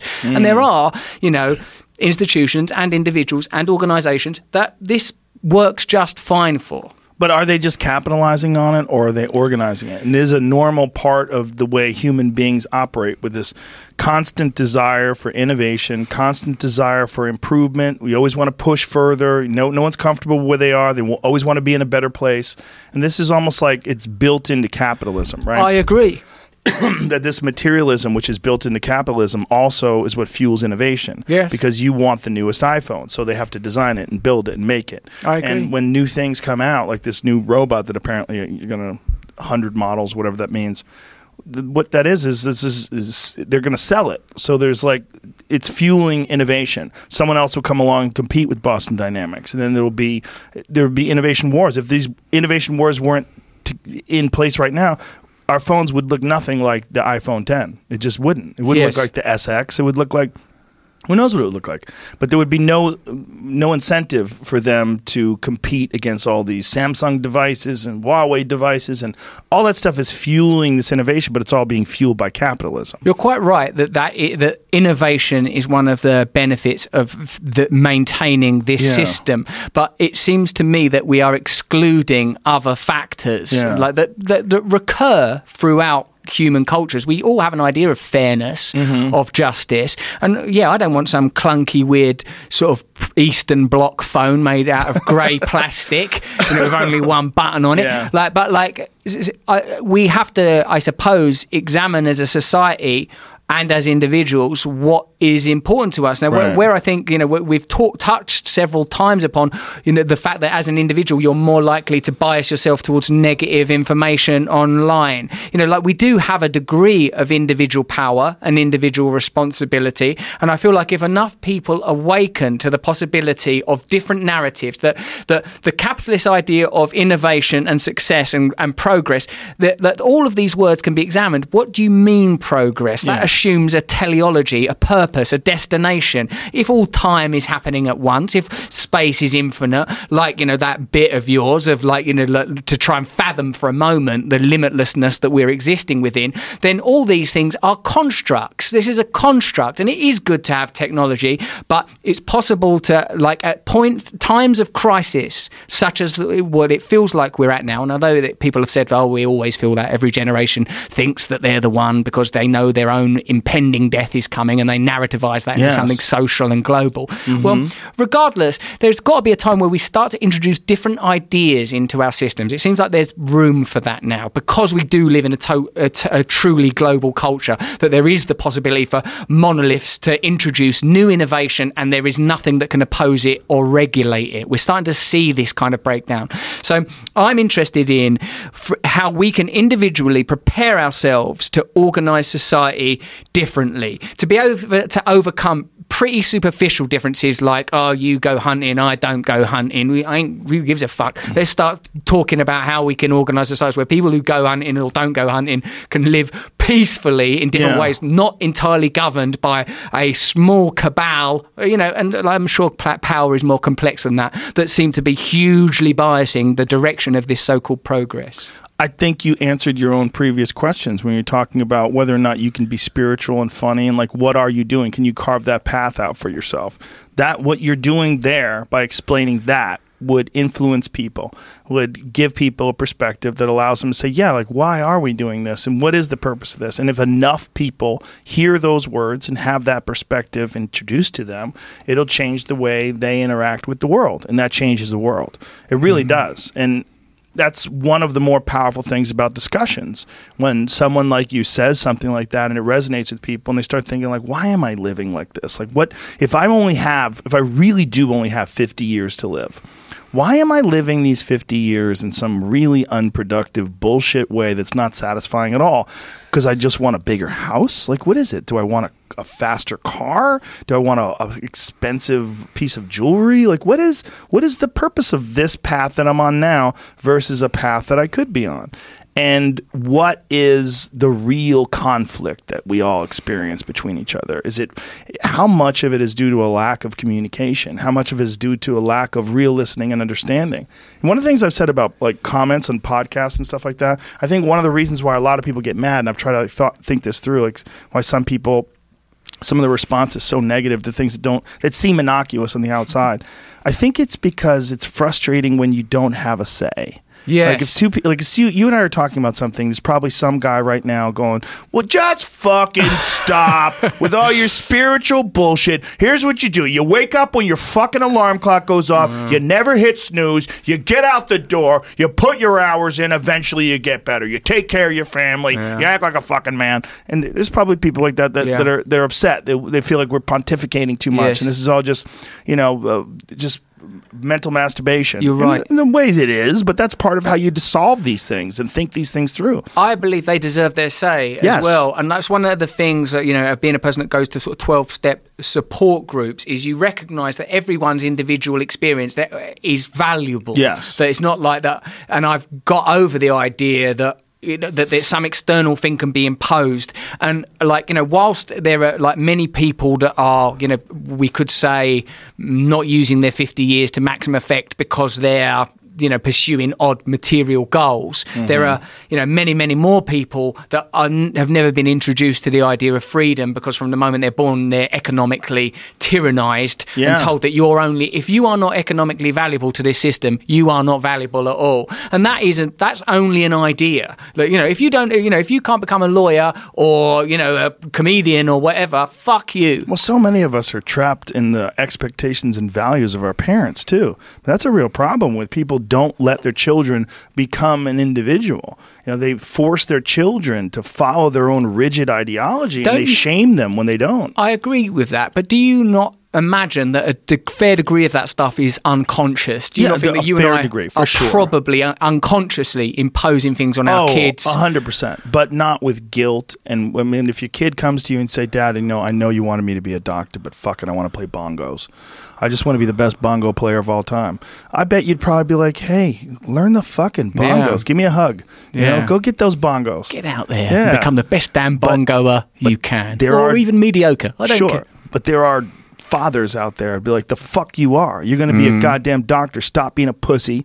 And you're going to mm. go back to medical school and you're going to pick up your studies. And we're going to get you a tutor and you're going to perform because we're a Wilson. You're a Wilson, and our this Wilson family's been physicians since 1820. Your grandfather. Time immemorial, the Wilsons have been physicians. He made people bite down on a leather strap before anesthesia, and he sawed off legs, and he kept those people alive. You want to play bongos, you little fuck? You know? Yeah. yeah, people get mad. But my per- bias is towards my kid, like, uh, like sort of, I like when we was back in England, like I was aware of like grandparents or whatever reacting to spiders and stuff, going, "Oh, spiders are scary." I'm like, don't fucking teach them that spiders are scary. I don't want her to think of things as scary. Tell her like the spiders are cool, they're all right. There's nothing, you know, like. So and you're aware of familial influence, like that they want to, the hair to be a certain way, they want them to wear certain things, they want them to like you know. Part of the veganism is like if you make these kids vegan, at least now I know wherever they go, there's going to be so many restrictions on their food. I've not made the kids vegan; they you know Good they eat what the hell they want. It's up to them. Yeah, thank you. Where's my gold star? Where's my ticker tape parade? Um, but like, uh, so, but like, you know, I, but I don't know what you know. We don't know our own biases. We Yeah. don't know what where we've been rationalized. You know, Right, like, I'm hard. not sure because how you know the very nature Yeah. of the unconscious is we are not aware of it. You know, so I suppose in a sense a c- c- continued open mindedness and a willingness to change must be part of any dialogue to uh, go into these situations. Think, Do you know what? I might not actually know what's. That's why I'm not. When I was 20, if you'd have said about the hunting, I'd be like, oh no, man. Da, da, da. Like now I'm like, yeah, Jesus. There's so many ways of seeing the world. There's so many ways of looking at what's Yeah. natural and what's correct. I'm, you know, what do I know? I think with hunting, hunting is like many things in that there's no real clean answer. There's no yes or no, good or bad, because you could think there is, but then you find circumstances like wild pigs or invasive species. Like I, I go hunting on a place called Lanai. It's one of the small islands of Hawaii. Mm. There's somewhere in the neighborhood of 3,000 people and 20,000 deer. It is so overpopulated with deer, mm. and they have to kill them. They kill them every day. They hire snipers. They hire people to kill them. People are slamming into them with their cars. I mean, they're mm. fucking everywhere, and they're axis deer. They're not even from there. They're from uh, someone brought them over from India to give to King Kamehameha in like the 1800s. They're they're animals actually that evolved to get away from tigers. So there's this insanely fast, beautiful deer that are everywhere. They, they're forced to kill. Well, the good news is the people that are uh, low income people of the island always have meat. There's there's meat everywhere. Everyone can hunt. It's really easy to find them. You can you could find them, and if you you know if you want, you can go kill them. Yeah, I've got no moral judgment about that. You know, if there's rats in my house, what I'm not going to put down poison. I'm going to go, oh, But that's the thing, rats right? As are a allowed to vegan, flourish. you should probably feel bad about killing a rat, right? As a vegan, I do Yeah. feel bad. You feel bad I feel bad about mosquitoes? everything. I'm hungry. what about yeah? I, I wouldn't. Uh, I wouldn't swat a mosquito. Even the, even the even the Dalai Really? Lama, even the Dalai Lama, lo, I see him. He went uh, like the first time a gentle brush, the second time a harder one, third time smack. The Dalai Lama, like you know, you, the, the Dalai Lama gives them free chances. Joe, can I? but then you're uh, out. You might be reincarnated or something better. Can I go for To a pee, please? Yeah, sure, sure. Go ahead, man. Thanks. It's almost three o'clock already. Can you believe So it or done not? quite well. Oh God! I'm like when standing up has made me realise the pressure my bladder was under.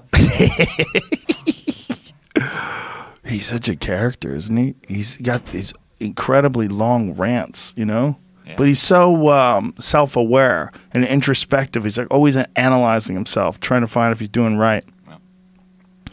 I get a kick out of these celebrity dudes doing jujitsu too. I think it's hilarious. It's awesome. It's cool. It's cool to hear him talk about it. You can tell, you know, the, the struggles with it. I just saw someone else said they just started it, and I can't remember who it was. Someone famous? yeah, it might not be relevant at all, but I'm trying to. Uh, I think D- Demi Lovato is like a purple belt or some shit. She's been into it for a long time.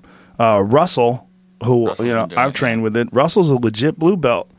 I rolled with Russell, and I was like, "Wow, Russell really knows jujitsu. He's actually doing the right stuff here." It's hard. It's hard for someone to go from a place of where a guy like Russell Brand is, handsome, beautiful, famous man who is got some strange plumber sitting on his face, yanking on his arm. his description of it is awesome. yeah, filled with bowel feces in his bowels, and yeah, that veganism stuff's for the birds, though. Sorry, vegan people. To eat eggs. If you don't want to kill any animals, please just find find a good farm that has pasture raised eggs and see how much better you feel. Or eat animals that are assholes. You should find animals that are assholes in the woods. Only eat the assholes somebody sent me this horrible video that I've seen many times before of uh, a bear uh, killing a deer in a backyard and the deer screaming, the bear's tearing it apart. I'm sure you've seen that before, Yeah, right? before. And uh, he sent it to me, and he goes, "Okay, now I get it." Like, I didn't think. I thought like if a bear got a deer, that it would be just, oh, hey, this is just how nature works. Like, no, this is a horrific, violent act of this animal tearing this other animal apart. Now, would you prefer that than a hunter? Because 99 times out of 100, when a hunter kills an animal, it's way quicker. There, that's the video. It's horrible. It's a horrible video. This animal, I think it's actually a black bear. I think it's either a grizzly or a color phase black bear, but it, it takes a long time too. If you if you haven't seen the video, it's a long one, and the animal makes some horrible noises. We're talking about uh, Russell Returns. We're talking about uh, a video that I've seen before about this bear that kills this deer in this guy's yard, and the guy films it, and the deer's making these horrible noises. And uh, this guy sent sent it to me, and he goes, uh, "Now I get it." He goes, "I get what the wild is actually all about." Because you don't really see it that much. You don't really. It's very rare that you actually see an animal kill an animal. So we have these romantic, Disneyfied ideas of what the food chain looks like out there. Yeah, nature's brutal. I mean, I don't try and impose on my dog the kind of Yeah. conditions that I would hold myself to. You should have an organic garden if you really want to do it right. Because if you're getting into large scale agriculture, you're buying food from people that grow it. They're running over fucking rabbits and mice and killing things with pesticides. And there's no there's no removing yourself from death, but just by eating vegetables. It's just you don't. They have to re. Also, they have to like when with large scale agriculture, they're that ground. All those animals get displaced. Yeah. You know, it fucks the whole ecosystem up of whatever area they're planting on. And then when they roll over it with those gigantic combines and pull up that grain, they're chewing up everything. That's why vultures always circle where combines are. As soon as they have fresh cut, the vultures start showing up because they know there's going to be something that got jacked. See, once you know that that monoculture is unhealthy, the only resistance to altering it, to having like permaculture and mm-hmm. healthier, better agricultural models, is commerce and profit. That's the No, objective. no, no, no. You communes, which you could have as community gardens. Yes, yes, you could, but the only re- but like if you start if we start saying, hey, why don't we not have monoculture anymore because it's Yeah. uh, unfair and it's unreasonable? They go, we can't because uh, it's profitable to have it and people won't be able to afford food. But all of that is like a you know a, a an interrelated system that's sort of gridlocked into protecting itself. Yeah. You know, like there's a, the, a spiritual maxim: wisdom is acting on knowledge, and that is not the world we live in. We know things and then we just ignore it. You know, like as individuals or as or as you know co- corporations and as groups. And like what i feel like i'm trying to do as an individual is hold myself to that standard. Like i know that's not good for me to do that anymore. I'm not going to do that. I'm going to like i'm going to watch myself and i'm going to watch that behavior and i'm going to try and improve. You know like i don't want to go like when my first impulse when heading down to the Ribeiro jiu-jitsu places i feel nervous. I don't feel confident doing it. I don't want to go. Or whether it's like giving up meat or whatever. But i'm doing these things in a sense as i think these are the kind of improvements i can make. Now like when you we almost don't expect that of politics anymore. You don't expect a sort of a political figure to say, "Well, look, listen, monoculture's having a terrible impact." They'll make some gestural thing, wouldn't they? They go, "Look, we're going to try and control Facebook and Google a little bit. We're going to mm. try and reduce emissions this amount." Now to go, "Listen, we know that's wrong. We're not going to do that anymore because the, the, there's too many powerful interests." That's why I was susceptible to the vegan documentary. You know, of course, there's the ethical reasons, in my opinion, for becoming vegan, but because it's like the reason that these kind of foods are promoted is because these powerful groups lobby government and lobby the the group the uh, organizations that set the standards until they shut up and comply. You could sort of say that about vegetable based foods too. I mean, do you think there's powerful vegan lobbies? They still Well, seem no, no, so vegetables. vulnerable. No, ve- vegetables. Just corn. Just growing right, corn. definitely The corn- monoculture. I mean, corn that's the, I agree with you. you That's the same. That is the same. You know, like you're saying that the reason that is continuing is because it's profitable, and but these ideas aren't going to get explored because we're on one path, one teleological journey. Like that's sometimes what I feel like when people talk about the threats of different cultural influence, e.g., Islam, for example. Right? That I feel like well, we already live in a kind of fundamentalism that's invisible to us because it's all we know. We live in a culture that if something isn't profitable, it will not survive. And I don't think that's how human beings are set up to exist. I have this rather lovely anecdote about like I was coming back from a gig and there was a woman, like she, her car broke down the side of the road. I had a driver, forgive me, forgive me. I'm not poor anymore, forgive me. I had a driver and we see this woman, she's at the car side of the road, her car's broke down and different like it's a night time and like a few different people stop and help her. The first guy is like this is in England. It's like a Polish immigrant guy comes and helps.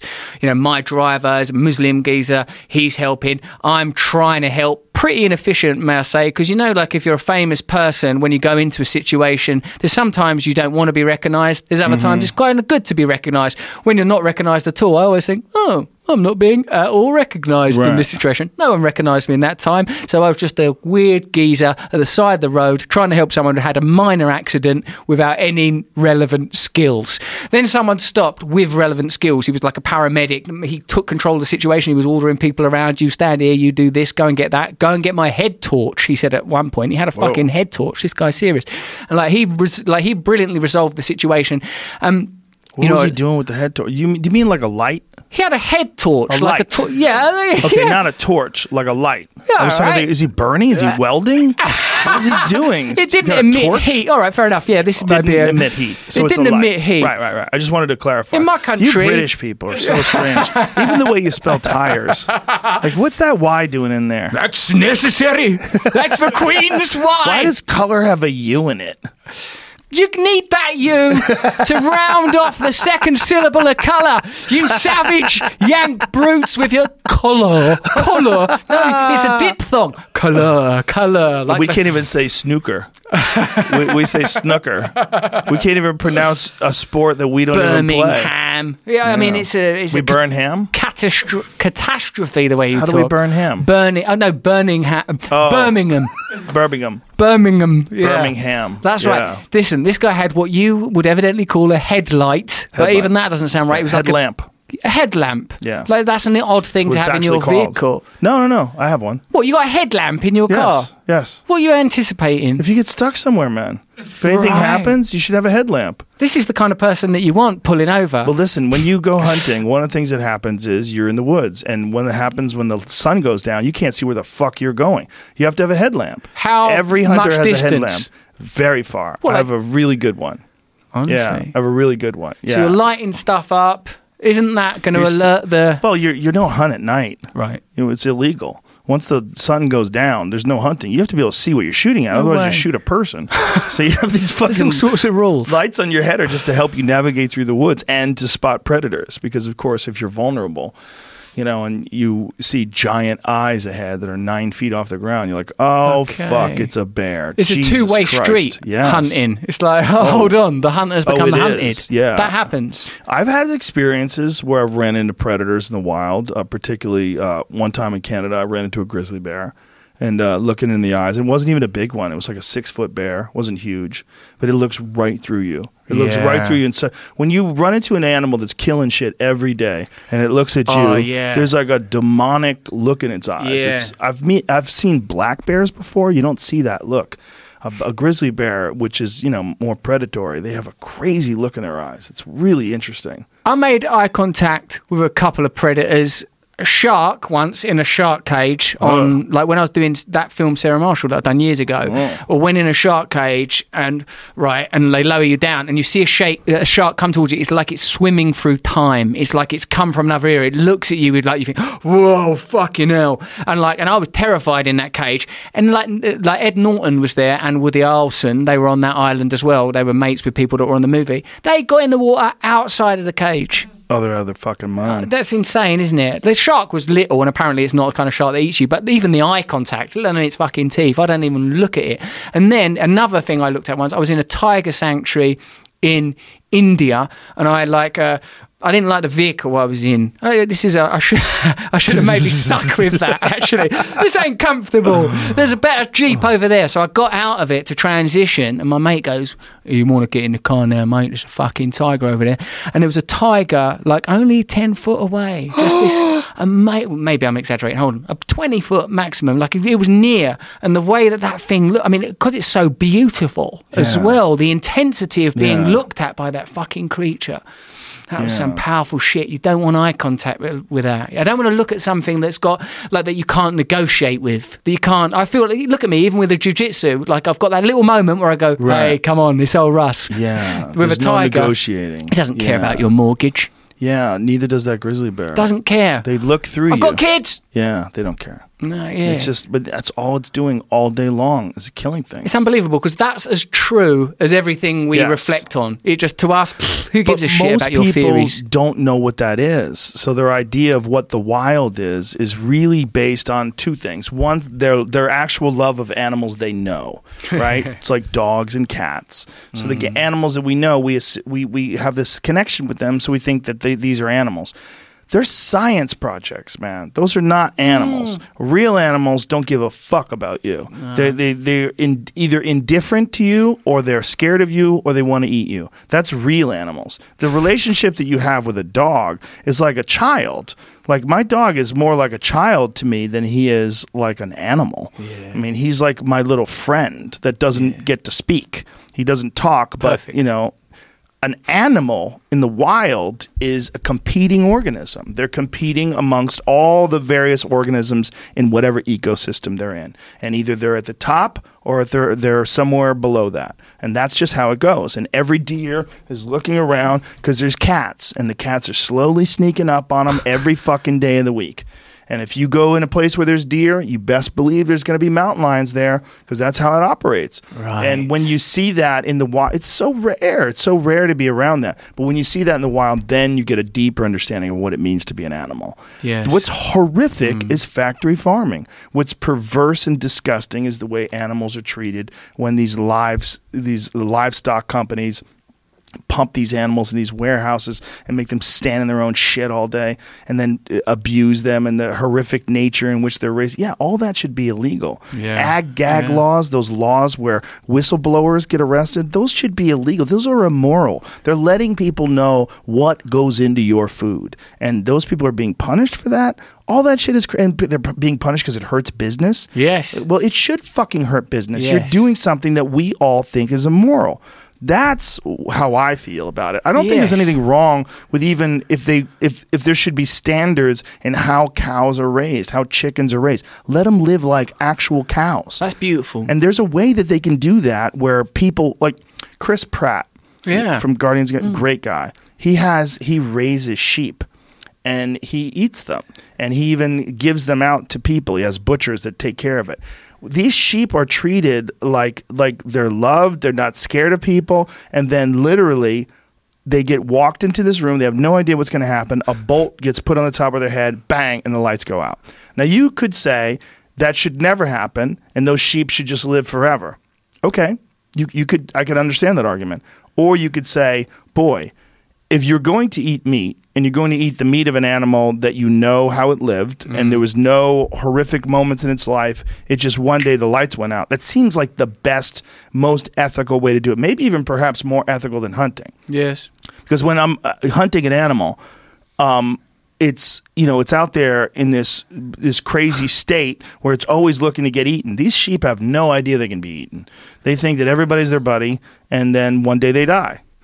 Yeah, man, I, I agree with that. You know, like, yeah, there's, it's difficult to bring ethics to that. That's clearly, in my view, a matter of opinion. Some people think that's okay, But some someone people could say they could turn it around on me and say you could do that same like thought experiment with people. Like, why don't you just eat people? Why, like, hey, the person lived a perfect life. You put a bolt in the top of their head and bang, shut the lights out, and then they turn into barbecue. Look, uh, yeah, that's a very pronounced and vivid way. But I would say that in a sense, we're all like we're being commodified, imprisoned, enclosed. In, like the very fact that a law has been made to prevent people regulating or revealing the truth around that, Revealing it, yeah. showing shows where the true bias of this system is. In a way, I think that one of the cultural jobs this podcast has performed, and this is like whether deliberately or not, is it demonstrates that the old political lines that we used to comfortably abide within are starting to sort of break down. Because, you know, like something like an obvious signifier of a particular type of person, i.e., I go hunting, now we have to accept is coupled with your view that the agricultural industry needs to be regulated and it's disgusting. Now, there, you know, there we have complete and total agreement, Yeah. and we both ag- can see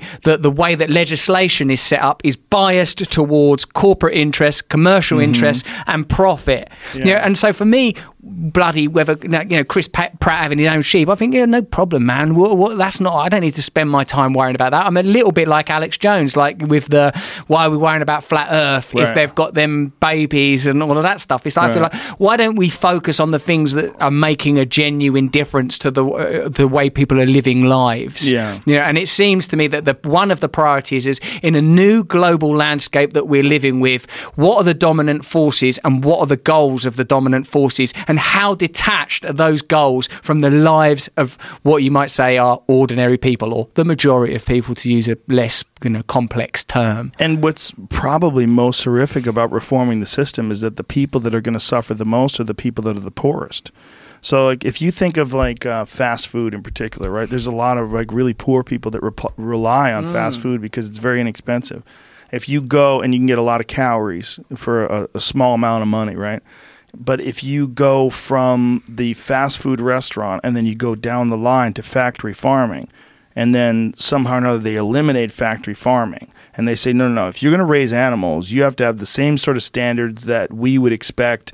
If we knew you if we were there we want pastures we want animals living in the wild we want i mean you know fenced in but like living like an, an actual animal not this crazy warehouse bullshit you guys are running. Well, that's going to up our operation costs. Well, then that's how it's going to be. So then the beef becomes far more expensive. Now, if the beef becomes far more expensive, then what a fast food what do the restaurants do? Well, they're going to have to make things more expensive too. So who's going to suffer? The poor people. Who's going to suffer with cheap meat in supermarkets? Poor people that can't afford it. No, but I think that what happens, Joe, is you start to pu- you have started to pull a thread that reveals the, how the fabric of our culture is corrupted because it shouldn't be more expensive. The only reason it's more expensive is because everything is put into a capital-based ideology. We're already, I've heard many times on this show, you discussing universal basic income. This is like the beginning of looking at alternative economic models, and there's an argument for saying everyone has the right to a nutritious diet. Everyone mm-hmm. has the right to a safe home. You know, so like you know, if we start prioritizing those ideas above these organisations have the right to maximise profit, we go, well, hold on a sec. Them maximising profit, that's getting taken off the table, and then there comes your counter argument about innovation. Well, I would say if innovation slows. No problem, because we've are, we've decided as a culture to prioritise housing and nutrition for the majority of people.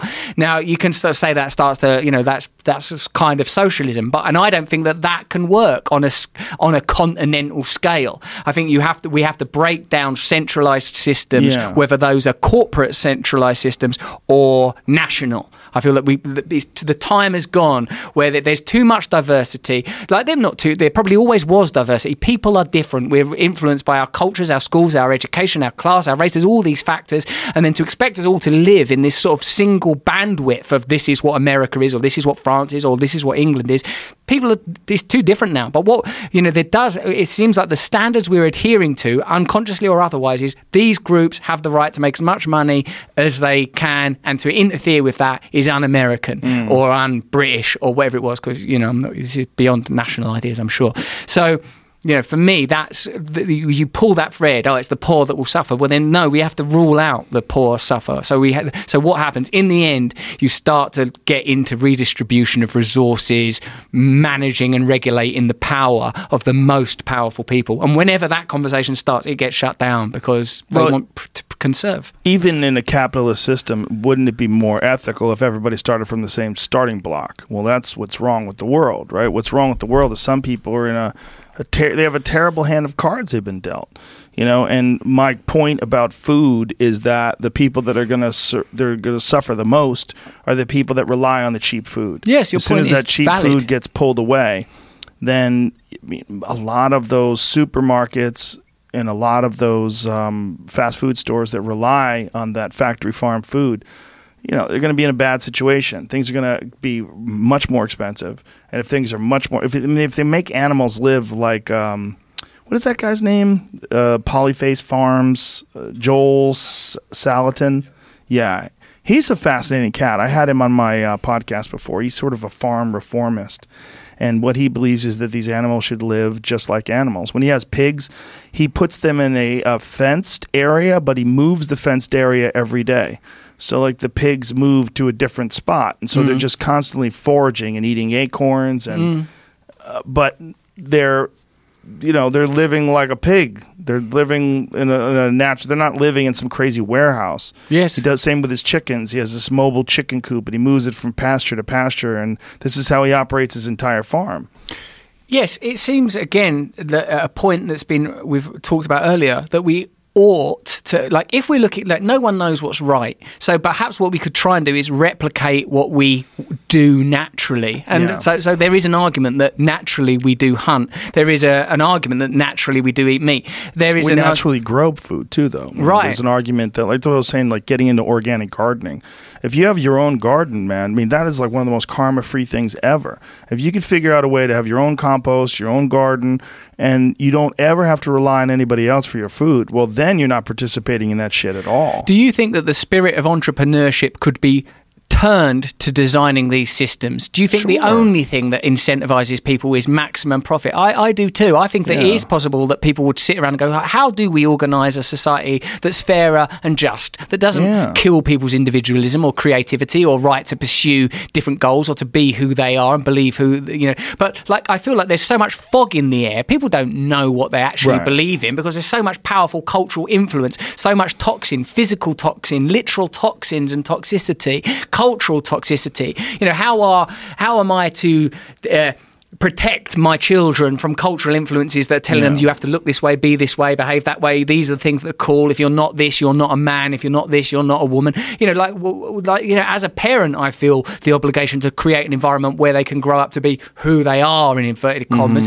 And then when you sort of scale that up to a society, you know, how can we start to recognize look is this time to look at different systems for living? And i what i feel is people want to be involved in the in the power systems that affect them. Like if you have a group of 100 people they want to be, be able to run their own schools run their own care systems run be in charge of their own lives not just be some little beam of energy flicked about by cultural forces that they can't reach or touch. It's alienating. And like one of the things in marxism and that you know and i know very little about this subject is he says that when capitalism reaches a certain point people will be lost alienated. They'll feel like a cog in a machine. No mm. one will have no pride in their work. No one will know what it's like to make a whole bicycle and think look i made that. You're just you're the guy that makes the pedals. Now fuck off home. You mm. know now like you know like i listened to enough jordan peterson to understand that there are limitations to what socialism and Marxism can achieve. But just because, you know, capitalism is better than feudalism, that doesn't mean that's the end of the conversation, that we shouldn't be looking for fairer, better, more just ways of living. Well, Um, yeah, I don't know if capitalism is the problem, or maybe it's how people engage with capitalism. Maybe it's what people choose to focus on. If you're just about acquiring wealth and money, some people are, yeah, they're going to be very deeply unhappy, and it's going to be this weird game of acquiring influence and power till you just have this insurmountable mound of money that you live on top of, right? I don't think that's a, a good way for them either. I think if we're going to really we're going to look at this country fairly. We have to look at think of all the poor neighborhoods. and Imagine being born in those poor neighborhoods, and imagine being born in a place where there's no resources. There's no hell. You're living in the fucking mountains of West Virginia, those coal mining communities, or people. Are, it's all just mobile homes and pills and chaos and just extreme poverty. What do you do if you're stuck in there? What if you if you're born into that clan? That's the group you're born into. You're fucked, man. You're fucked. We have to take our resources and concentrate on parts of America the same way we concentrate on many other problem spots in the world and look at them as like, hey man, there's a spot where people are fucked. We mm. should unfuck them. We Yes. should figure out a way to go into every single horrible community in this country, on this planet, ones that are just as bad as some that you see in third world countries. They exist right here in America. Fix that. Don't ignore that. That's crazy. If they're in Detroit, if they're in wherever the fuck they are, whatever whatever the horrible community is, why isn't there a concerted national effort to eliminate that? That's a major source of crime. It's a major source of problem. People feel like they got fucked over in life, so they want to get at you and take from you because you got that easy road. But Hey man, you're born in the fucking suburbs. Hey man, your mom and dad are still together. You know, hey man, your your dad has a job and your mom's at home baking and shit. You live like a motherfucking Norman Rockwell movie. Fuck you, man. My mom's on crack. My mom's a prostitute. My life is hell. My dad beats me. I've been sexually molested since I was a little kid. This is the reality that people Yes. exist in. They don't feel like anybody's coming to help them. We we need to concentrate on that. The government, if the government really cares about us, if they're really involved in social engineering and making America better again, make those places better. Those are the pri- places you need to concentrate on, not tax breaks for fucking super rich corporations that get you in place. They they make enough money, man. That's not the problem. The money where where the money goes, what's it being allocated towards? The biggest problem in our country is these in impossible to escape communities. Yes. Th- that so many people just get sucked into this trap. And for every person that gets out and becomes a basketball player or a successful business person, and they have this story about the poverty that they grew up in, they they are so rare. Yes. And, then it's not to be applauded that they got through that. It is, but it's more to be. We should understand, like, hey, we've got a real fucking problem that we're churning out all these people that live with. with they they start out in life with a massive deficit. Start out in life emotionally fucked, physically abused. They start out with everybody around them's a loser. Everybody's going to jail. Everybody's uh, constantly doing pills or this or that. The, it's all negative. And to, to, to ask them to develop their own positive mindset uniquely in a vacuum is preposterous. Yes. So all these pull them up by your bootstraps. All those assholes. Hey, you got to pull yourself up by your bootstraps. Like they don't even have boots, man. You don't understand. Like you don't know what you're talking about. You, you've never seen it. You've never been involved in that kind of poverty. It's not fair. It's No. not fair at all. And if we care about people, that's what we should fucking care about. Yes, I couldn't agree more. That's The really number one beautifully put. problem, and it's everywhere in the world. All the all the crime and poverty. Imagine if everyone, the lowest you could live is like a middle class existence. Yes. Boy, everybody would all be a lot more fucking relaxed. Like immediately. if you always had meals, you always had food, you always had a roof over your head. Everyone lives middle class. Holy shit. I mean, hmm. obviously that's way past the expectations that we have right now for the world because like $34,000 a year globally puts you in the world 1%.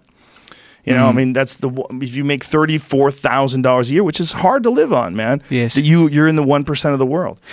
But that standard that you've so very eloquently described is, I think, achievable, and Yeah. that ought be the aim. And when you give just one example of how legislate the bias of legislation is continually to support the powerful while making Yeah. the just making nominal gestures to Yes. poverty. Oh, Good way of putting it. Yeah. nominal gestures. I like the way you put that. Yeah, and like, like so, the, the, the, if there is a point to nation, if there is a point to a flag and our belief and this idea that there is an America and there is a Britain and we're all together and we're all one and we've got a common destiny and a common past, then if we're not, if we're ignoring and neglecting those communities, then I say that is what defines us. You know, and until there are systems, codes, regulations that prioritize that, we will continue to live in something heading to, if not a dystopia, something moving in the direction of dystopia, where the priorities and uh, dreams are sort of owned really by the kind of bit mad, evil insect robot images that we've Well, seen and th- discussed earlier. People do get very concerned when someone reaches a point of excessive power and influence, like a Jeff Bezos type character. When you see some guy who's not, he doesn't have a million dollars. Like, you go, wow, guy's got a million dollars. Like, he must be so relaxed. He's got so much money. No, he's got a hundred and fifty billion, and he works every day maniacally, and he's constantly doing new projects and new things and buying out Whole Foods and that's like pinnacle capitalism is one of the things that scares people the most when someone just acquires just insane position of power and wealth. Like like a bill gates type character Yes. who is very altruistic very very generous. Bill gates is like he's like one of the better examples of someone who gains a lot of money and then does a lot to help people especially in his retirement all all they do is focus on charitable organizations and Yeah, which is brilliant, but Yeah. like, and um, you know, marvelous, and you know, I'm not, not criticizing the great achievements of brilliant people, but uh, like, it, but it, really for me, that demonstrates the, lim- the the limitations come from the type of systems we live in. Yeah. That you can't through charity affect every impoverished community in America. You know, like we, the systems that we have are, oh well, if you're poor like that, you know, the bootstrap model. Well, this guy did it. Look at this great guy who overcame the odds. You know, until like I feel like in a sense, charity has become a kind of valve that allows uh, you know people like you and I who aren't poor to feel like, well, I do a bit, you know, I'm sort of involved, I can wash my hands of it. Yeah. When you know, like what these, unless we. There's, there is no America, there is no England unless we have integral relationships with one another where we support one another. We're Otherwise, on a just- team. Right. If we really are on a team and we see someone who's completely downtrodden who's on our team and we ignore them, well, that's not much of a fucking team, is it? No. I mean, that's what I feel like when I come to red lights and I see homeless people. I, I feel terrible. I'm like, I feel like you know, I mean, there's part of you is like, don't give them any money because you know they're gonna just buy drugs.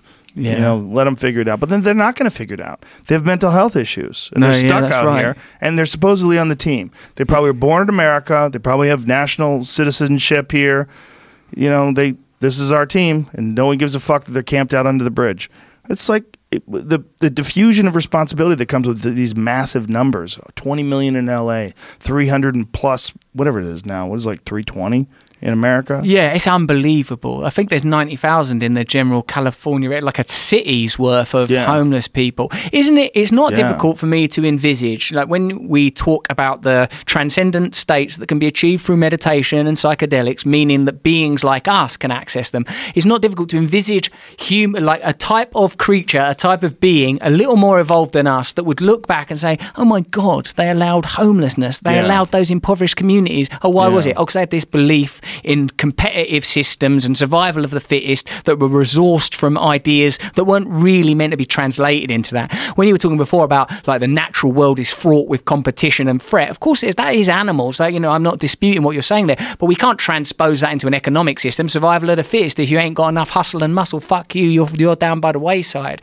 You know, here we have an obligation to aspire to the better parts of our nature, not to continually use materialism and rationalism to justify that 20% of the population, are, uh, you know, or whatever percentage it is, are just garbage, are just waste, and they're, that's affordable. We can accord, we can live with that. It's for me, it's that's why would we once we have the knowledge that oh yeah, we shouldn't be farming in that way. Oh, we shouldn't have social systems. All of the the answer is always the same because if you were to change in that area, it will affect the interests of the powerful. It will affect impede the ability of certain organisations to make profit. Now, I'm you know I'm not talking about you know I don't know the lexicon enough around socialism and capitalism and Marxism and various forms of social organisation. I'm just talking about my assumption that we're all resourced from the same basic material and phenomena. We all have compassion and love in us, and if we on an individual level can achieve some level of access to that, then we can start to organise ourselves on that basis, not on the basis of well, what's the most I can get as an individual? It's rational for me to. I'm not involved in that. That doesn't affect me personally. You know, and hmm. I think it's a hard thing for us to hold. I think the reason we all do just live with homelessness, and the only decision we make is do we put a couple of dollars out the window at the light or not, then like be- it's hard to hold that. It's hard Well, to all- love more than hundred people. or There's whatever. no fix. Like there's no not as an individual. but not as not one person and even collectively as a group when you have mental health issues unless you want to institutionalize those people yeah but then who here's the thing right if everyone has a unique and uh, if everyone has their own ideas about what to do with their life and everyone has freedom what if you just don't have enough people that are interested in in mental health of the homeless people you just don't have enough there's no I resources guaranteed The, the uh, resources, yeah, that's a big question because our systems are biased in a particular What if direction. there's money? What if they have g- government funding? Do you think that they could uh, cure homelessness? One of the advantages I've got of being a drug addict is it means I have to help other drug addicts as part of my own recovery. This puts me into areas, institutions, groups, facilities where I'm meeting drug addicts, and always what you'll find the people that work there, there's always someone like a man or a woman. Most often, in my personal experience, is a woman, some matriarchal woman full of mother energy that just will do this shit forever for free, for nothing, that just loves it, that's just put herself like my grandmother did or my mother did or like these women do between people and the gutter that are just willing to say, I'll be the person, I'll be the person. In LA at Friendly House, it was a woman called Peggy Albrecht that used to run a play. Uh, Friendly House was uh, for women that have got drug and addiction and abuse issues. And like this woman, she was from Chicago. She was 90 years old by the time like I met. her. She was so rude and brilliant and beautiful and entirely willing to dedicate herself. And I think every community everywhere, everyone knows people like that. And I feel like the same way as like if it is someone that's got a great capacity to play basketball or be a comic, like I think that when you spot those people, mm. that you encourage them Yeah, they're and talented at support helping them. people. Yeah, the Yeah. talent of compassion and lo- you know, but, but we don't value that unless it's like unless it can be turned to a profit. Fuck off. All of those organisations, like those uh, uh, organisations that help people with addiction issues, you know, like they are maligned, and like the the people that profit from the opioid crisis, they are supported. They are able to conceal, as John Oliver brilliantly revealed, that they're able to conceal their practices continually. The the invisible bias is in the direction of profit, and like the failure of certain types of socialism doesn't mean that's the end of the argument. I think we have an obligation to look for ways of accessing our own uh, higher nature, better nature, kinder nature, call it what you will, and seeing how we can organise that. Now, as an individual, you can do so much. I mean, if, if Bill Gates can, you know, fucking hell, I don't know, cure malaria and make the significant charitable thing, you know, these impressive, powerful people can't make a meaningful difference, then clearly this is a systemic problem. Well, there's also the problem with homeless people in that they're adults. Um, when you become an adult and you develop from the time you're a child, it's probably very likely that the damage was all done while they were young. They were probably abused and neglected, and there's a lot of issues that led them to either have mental health problems or they had mental health problems already. Maybe they have genetic problems. Then on top of that, there's drug abuse. To, you, for each one of those people to get well, you're going to need a massive amount of folks. You're not going to have one old lady who's rude, who's fun and brilliant. That's a cute movie. No, but that's And, you 20 know, people. maybe- but I think there's a another. Yeah, it's a good movie. yeah, Write that good. down. Write it down. I could yeah. be rich. Yeah, who who would be the woman?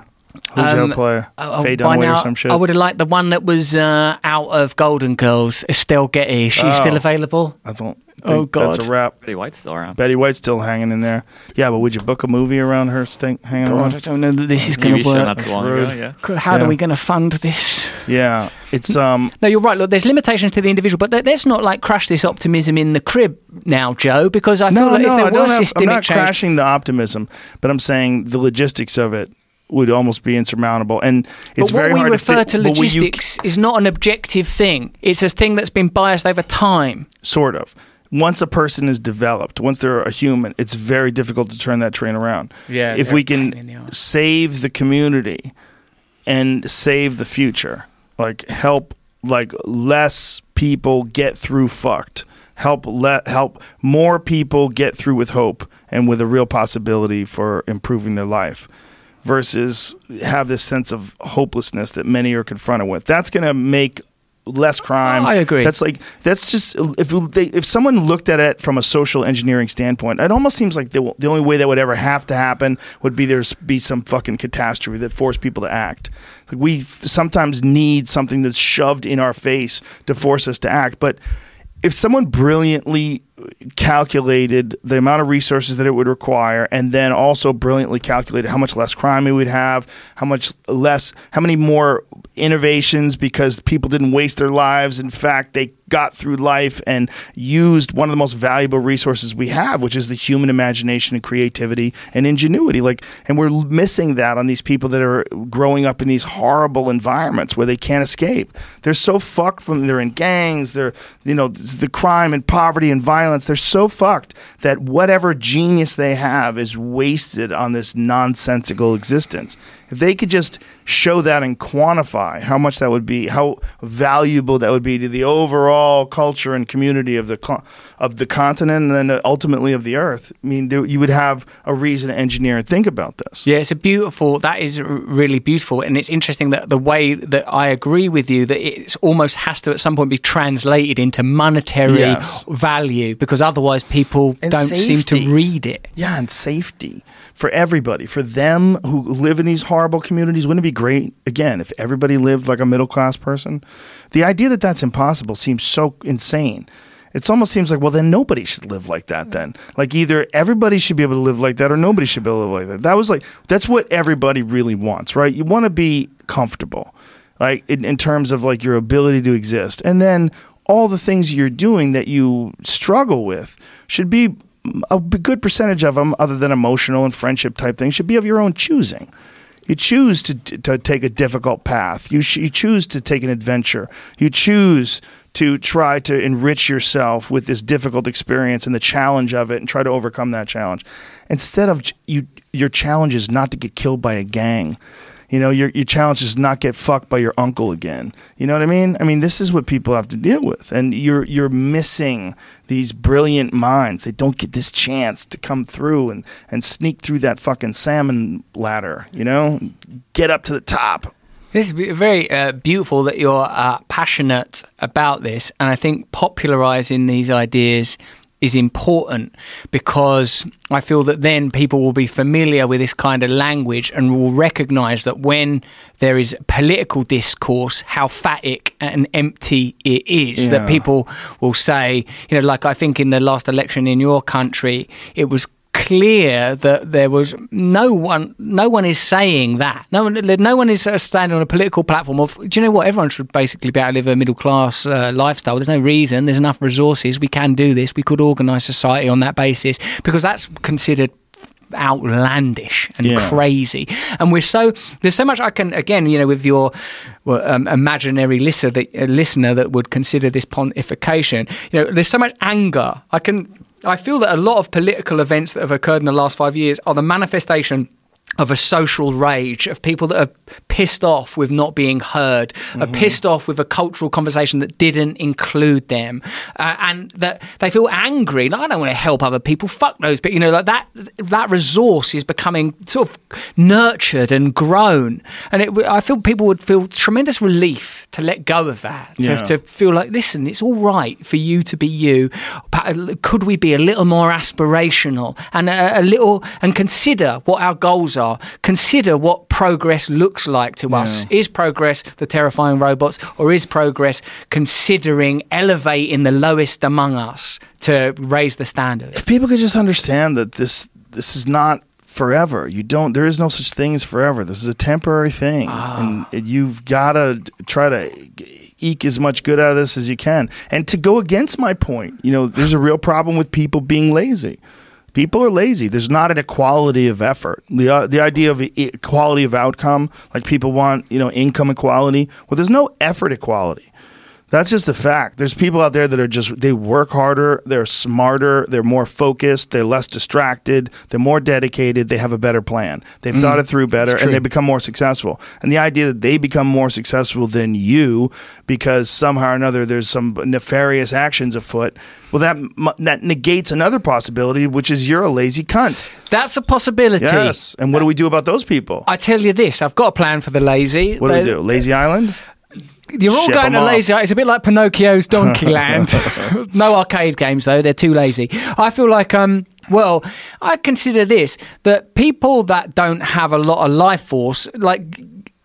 I feel like it's a gift to be a person that's got a lot of drive, to be Yes. a person that's like, I'm fucking going to achieve this shit. You know, like some people are mm-hmm. a little lethargic and don't have a lot of energy. I feel that's a kind of despondency. We could break that down in a thousand different ways. Is it poor diet? Is it poor role models? Is it poor social conditioning? Who are these lazy people? Weak genes. Could be weak genes could be too. even weak genes. So then we're like in the territory of disability. So however Right. you look at it, I think you end up at a point of compassion. I think you. I think we should start at the point of compassion because Mm. other like what is tolerance if it isn't the tolerance of people that we sort of can't understand? As long as they carry their own weight, we usually don't have a problem with it. But when they're so lazy, they just juke the system and screw people over and figure their way to scam through life. Yeah, but I think those people don't exist only at the bottom of the social ladder. I think they exist at the top, and the effect there is worse. Like Are you talking that- about the president of the United States? this is my country, motherfucker. You better be a little bit more I polite. actually met your president, and I you? found him to be delightful. Yeah, that's Really? the sort of thing. Yeah, he's sort of very sort of sweet. Again, like I say, I don't judge people on the. I interviewed him about five years ago. I was doing. Saw. I Oh, was, before he was the Yeah, president. before he was the president. He was okay back Let me then. near him. Uh, he's president, is he? I wouldn't be able to get over the fence, or let alone the wall. And like, like he, um, yeah, he was sort of sweet. But I remember thinking, what I felt was, why you don't have no intellectual curiosity. That's what I felt. Well, that's what I felt. I felt like he, I was sort of liked him. He was nice, and his staff at that big tower, they all loved him. But I thought maybe you don't think have much this way. curiosity, and I don't think he's been very genuine with that great "Make America Great Again." Do you? I don't like. He's, where's that? Everyone should be middle class. We're going to start reorganising society, reaching out into Detroit and into crushed mining towns in West Virginia. Where's that? Other than Otherwise, you ain't making America great again. That's true. That's true. But think about how we were talking about Dave Chappelle, about one of the reasons why he's so great, other than the fact that he's smart Mm. and just talented and mm. all these good things, is that he knows what he does and he does it. That's his wheelhouse. He stays in there. Trump's wheelhouse is making giant gold buildings with his name on them. and spray tan. He knows what the fuck to do, and he knows how to make money. And Yeah. he doesn't give a fuck about all that other stuff because that other stuff is wasted energy for him. His energy is in focusing on how you get more buildings with those giant gold Trump letters on it. And no one can argue that it's been a tremendous success. It I once stayed in one of those hotels. The water bottle had his face on it. You know what I mean? He's Amazing. incredible. what an achievement! Like I was drinking the inside of his face. But that's his thing, right? It's like, why is it okay for your thing to be tennis? And that's all you know about. I don't even pay attention to the politics. Why is that okay? But when we see a guy like him, we have a problem with it because he's not. His intellectual curiosity is only about money, so it's even grosser. I, I agree. Listen, this you know where I, that, to return to my point. I w- wouldn't waste time judging anyone as, as an individual because I imagine if I were to spend time examining Donald Trump's past, his relationship with his father, the conditions he grew up in, Yeah. what he felt he had to do to be a good person, I would imagine I'd go, yeah, of course. But what I would query is a system that elevates uh, the people like that, and I, you know, to He positions of it. incredible power. Like, and you know, again, I believe that it's systems that need to change, not individuals. And I think we've overly fetishized politics. I don't live in this country, so I don't know if it's much worse under Trump. I've heard some things that sound really bad than it was under Barack Obama. But what my more my general belief is, you indiv- don't fetishize individuals and get distracted. Think about changing the system because you're not getting that middle class lifestyle for everyone. Neither, no one's offering that. Bernie Right. Sanders isn't offering that. No one's offering that. And unless someone's offering that, what's the where? Why should we get involved? Have you ever talked to economists about like what is the problem? What's the like p- people that are you know more socialistic minded? They'd be more socialist minded, I guess, but but understanding of capitalism to the point where they could point out the flaws in allowing this infinite growth model where someone gets to a point like a Jeff Bezos or something like that. What would they do to mitigate that? You're not going to put a cap. Like uh, that's when people say that like you're going to pay 70% in taxes over $10 million. I was like one of the ones that was banded about. People just start laughing. Like, you're out of your fucking mind. No one's going to do that. They'll get to $10 million and then they'll stop. Yeah, it, Like, it's stupid. it's that's I think a, a very limiting system, and I feel that the problems are broader than that. I think that the like, did you ever see like you know, if you ever watched Steve Bannon talk, that geezer man, like you know, someone that I would again not politically agree with for what it's worth, but when his description of what happened in that economic crash of 2008 and the decisions that were made for the you know American taxpayer to bail out the uh, like financial industry and I've seen subsequently seen a documentary that said look this is why we had to do that. These were the options. But like for me that is a demonstration of capitalism's inherent failings and limitations. That we're not talking about a system that is flawless and perfect. It's pretty fucking flawed. Aside from the human collateral damage and that, you have again described, the, the the communities that are impoverished and without hope and living in poverty in a kind of slavery, you know, it even in itself doesn't work according to its own rules. It has to be artificially sustained and rebooted when it inevitably fails. Well, so the pure sign of it is the fact that no one went to jail for the subprime mortgage crisis. Yeah. Those guys didn't go to jail. All those guys that the, with the real financial analysts were looking at it from a distance. They were going, I see where this is going. Like this is going to blow up, and a lot of people are going to lose their houses. Like you guys are assholes. Like, Yeah. and, and there was a lot of people that engaged in those predatory loans, and they didn't get punished. Those those guys. The craziest thing is a lot of them got bonuses. Yes, that's right. There They was- got bonuses even if the bank got bailed out, and they said the bonuses were part of their contracts. And if they didn't honor their contracts, they'd have a hard time hiring these people, and there would be chaos. And they, they just made it a reason why they had to give them millions of dollars in bonuses. Yeah. to, when they failed, like So- you get a bonus and you failed. Like your bank failed and you still get a bonus. Like you knew about those predatory loans. You knew about those. You knew about the subprime mortgage bullshit that was going down in your business. Yes. And you just let it ride, and now you're gonna get a you're gonna get a bonus. What's the bonus for? Yeah, what would you have to do to be fined if that's yeah that's the bonus what would you have to do to be jailed? Yeah. I mean, just think about what they're doing to Julian Assange, right? They're they're they're, they're throwing that guy in a jail somewhere. Yeah, that didn't look good. That embassy move. No, but I mean the fact that what he did was release information that everybody found very interesting, and what they did is crash the whole fucking economy. Right. You it's know- pretty good that he was able to ride that embassy idea for as long as he, because it's not actually in another Seven country, years, is it? It's in No, London. I know where in it is. London. I went and visited him in there. Yeah. As a matter of fact, just briefly popped in, saw him. What do you think's going to happen with him? Well, I think he's going to end up serving a pretty lumpy prison sentence somewhere, isn't he? For, What do you think they're going to get him on though? Like, what are they going to charge him on? They're charging him on like hacking charges or some shit now, which they didn't charge him on before. Right, is that what's emerged? And he's going to be extradited to this country. Is that true? I don't know. I don't know. Well, I mean, again, I suppose this is what happens if you challenge the interests of the powerful. If, you Trump cha- was really, if Trump really wanted to get people on his side, he'd pardon them.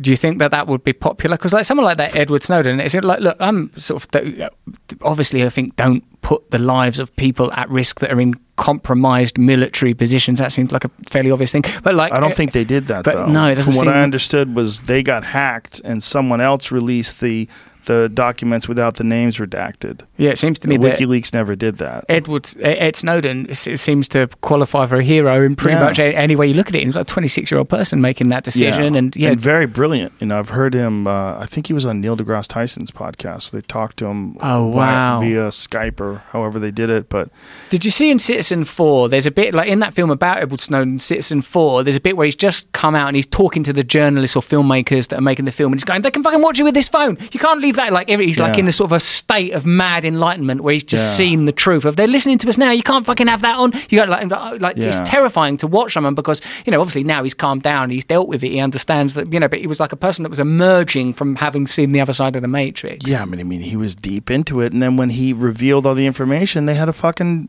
they were had a manhunt for him.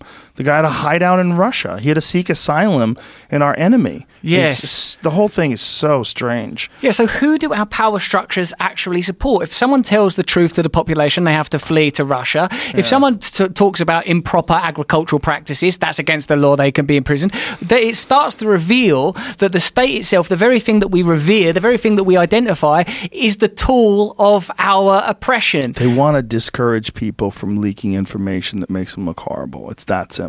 Yes. It's just it's that simple. If you look at what information he leaked and what it, what it did, well, it you know what he did was he revealed things that everyone wanted to know about Yes. that we felt were crimes. it makes me feel that it's as simple as if you knew what we do in order to keep shit running, you would revolt. So we are never going to let you Yeah. know. Well, that for me, in a sense, is a pass start thinking, well, hold on, fucking Well, hell. who are you? I thought you are elected officials. You're one of us. But no, you're above us to the point where if someone leaks information about your crimes, they get locked in this embassy for seven years?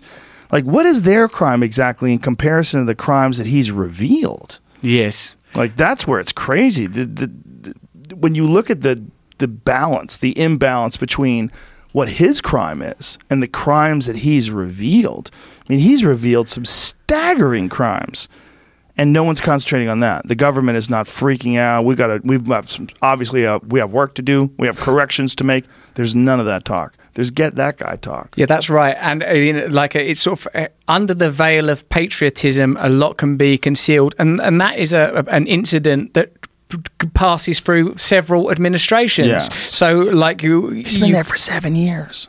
So yeah, so it makes you think. Well, what is the what are the differences? You know, like I kind of, you know, sort of. Uh, I been on Bill Maher's show. I like Bill Maher. I'm up, uh, I'm you know very sympathetic to left. You know, I'm ultimately beyond left left wing. I'm you know trying to. My belief is that we should try and organise a system based on hallucinogenic experience. For fuck's sake, there's there's no party for me, and I'm not even allowed the fucking hallucinogens. So like uh, you know, so like I'm like you know I'm not a right wing person. It's safe to say, but like I feel that so many of the problems that we're experiencing now is because the the democratic left wing liberal organisations stopped serving the people they were in the case of the British Labour Party designed set up to serve. They neglected them. They abandoned them.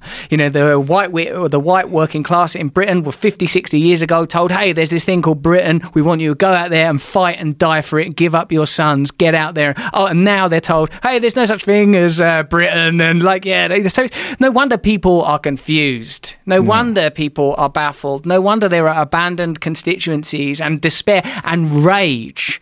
And I, I feel that in a way it's like wh- what is patriotism resourced from? A sense that we all need to belong, that we want to be together, that you know, that we're willing to believe in a fictional idea, a flag, and a story about you know the origin of a nation, whether that's an old one like mine or a new one like this one. You know, we're willing to participate in that. But if those values aren't real, if they aren't like, if it is, we are going to support the most powerful. We will lie to you whenever necessary. When our lies are revealed, we'll imprison, punish, and lie about those people. We don't care about the most vulnerable. What the fuck is the flag that we're waving? Who is it for? It's a good point. And on that note, let's wrap this bitch up. Good. We went out high. We went. That was a good one. It was a good way to end it. Russell, you're awesome, man. I Oh, love thanks, you. Joe. I Always love you, appreciate mate. you. Always like being around you. Yeah, me And too. uh, your book, Mentors, it's out now. Your Bless you. podcast will be available uh, on Luminary starting 23rd. 23rd of this month, so just a few days. Ladies and gentlemen, that's the end of the show. Bye bye.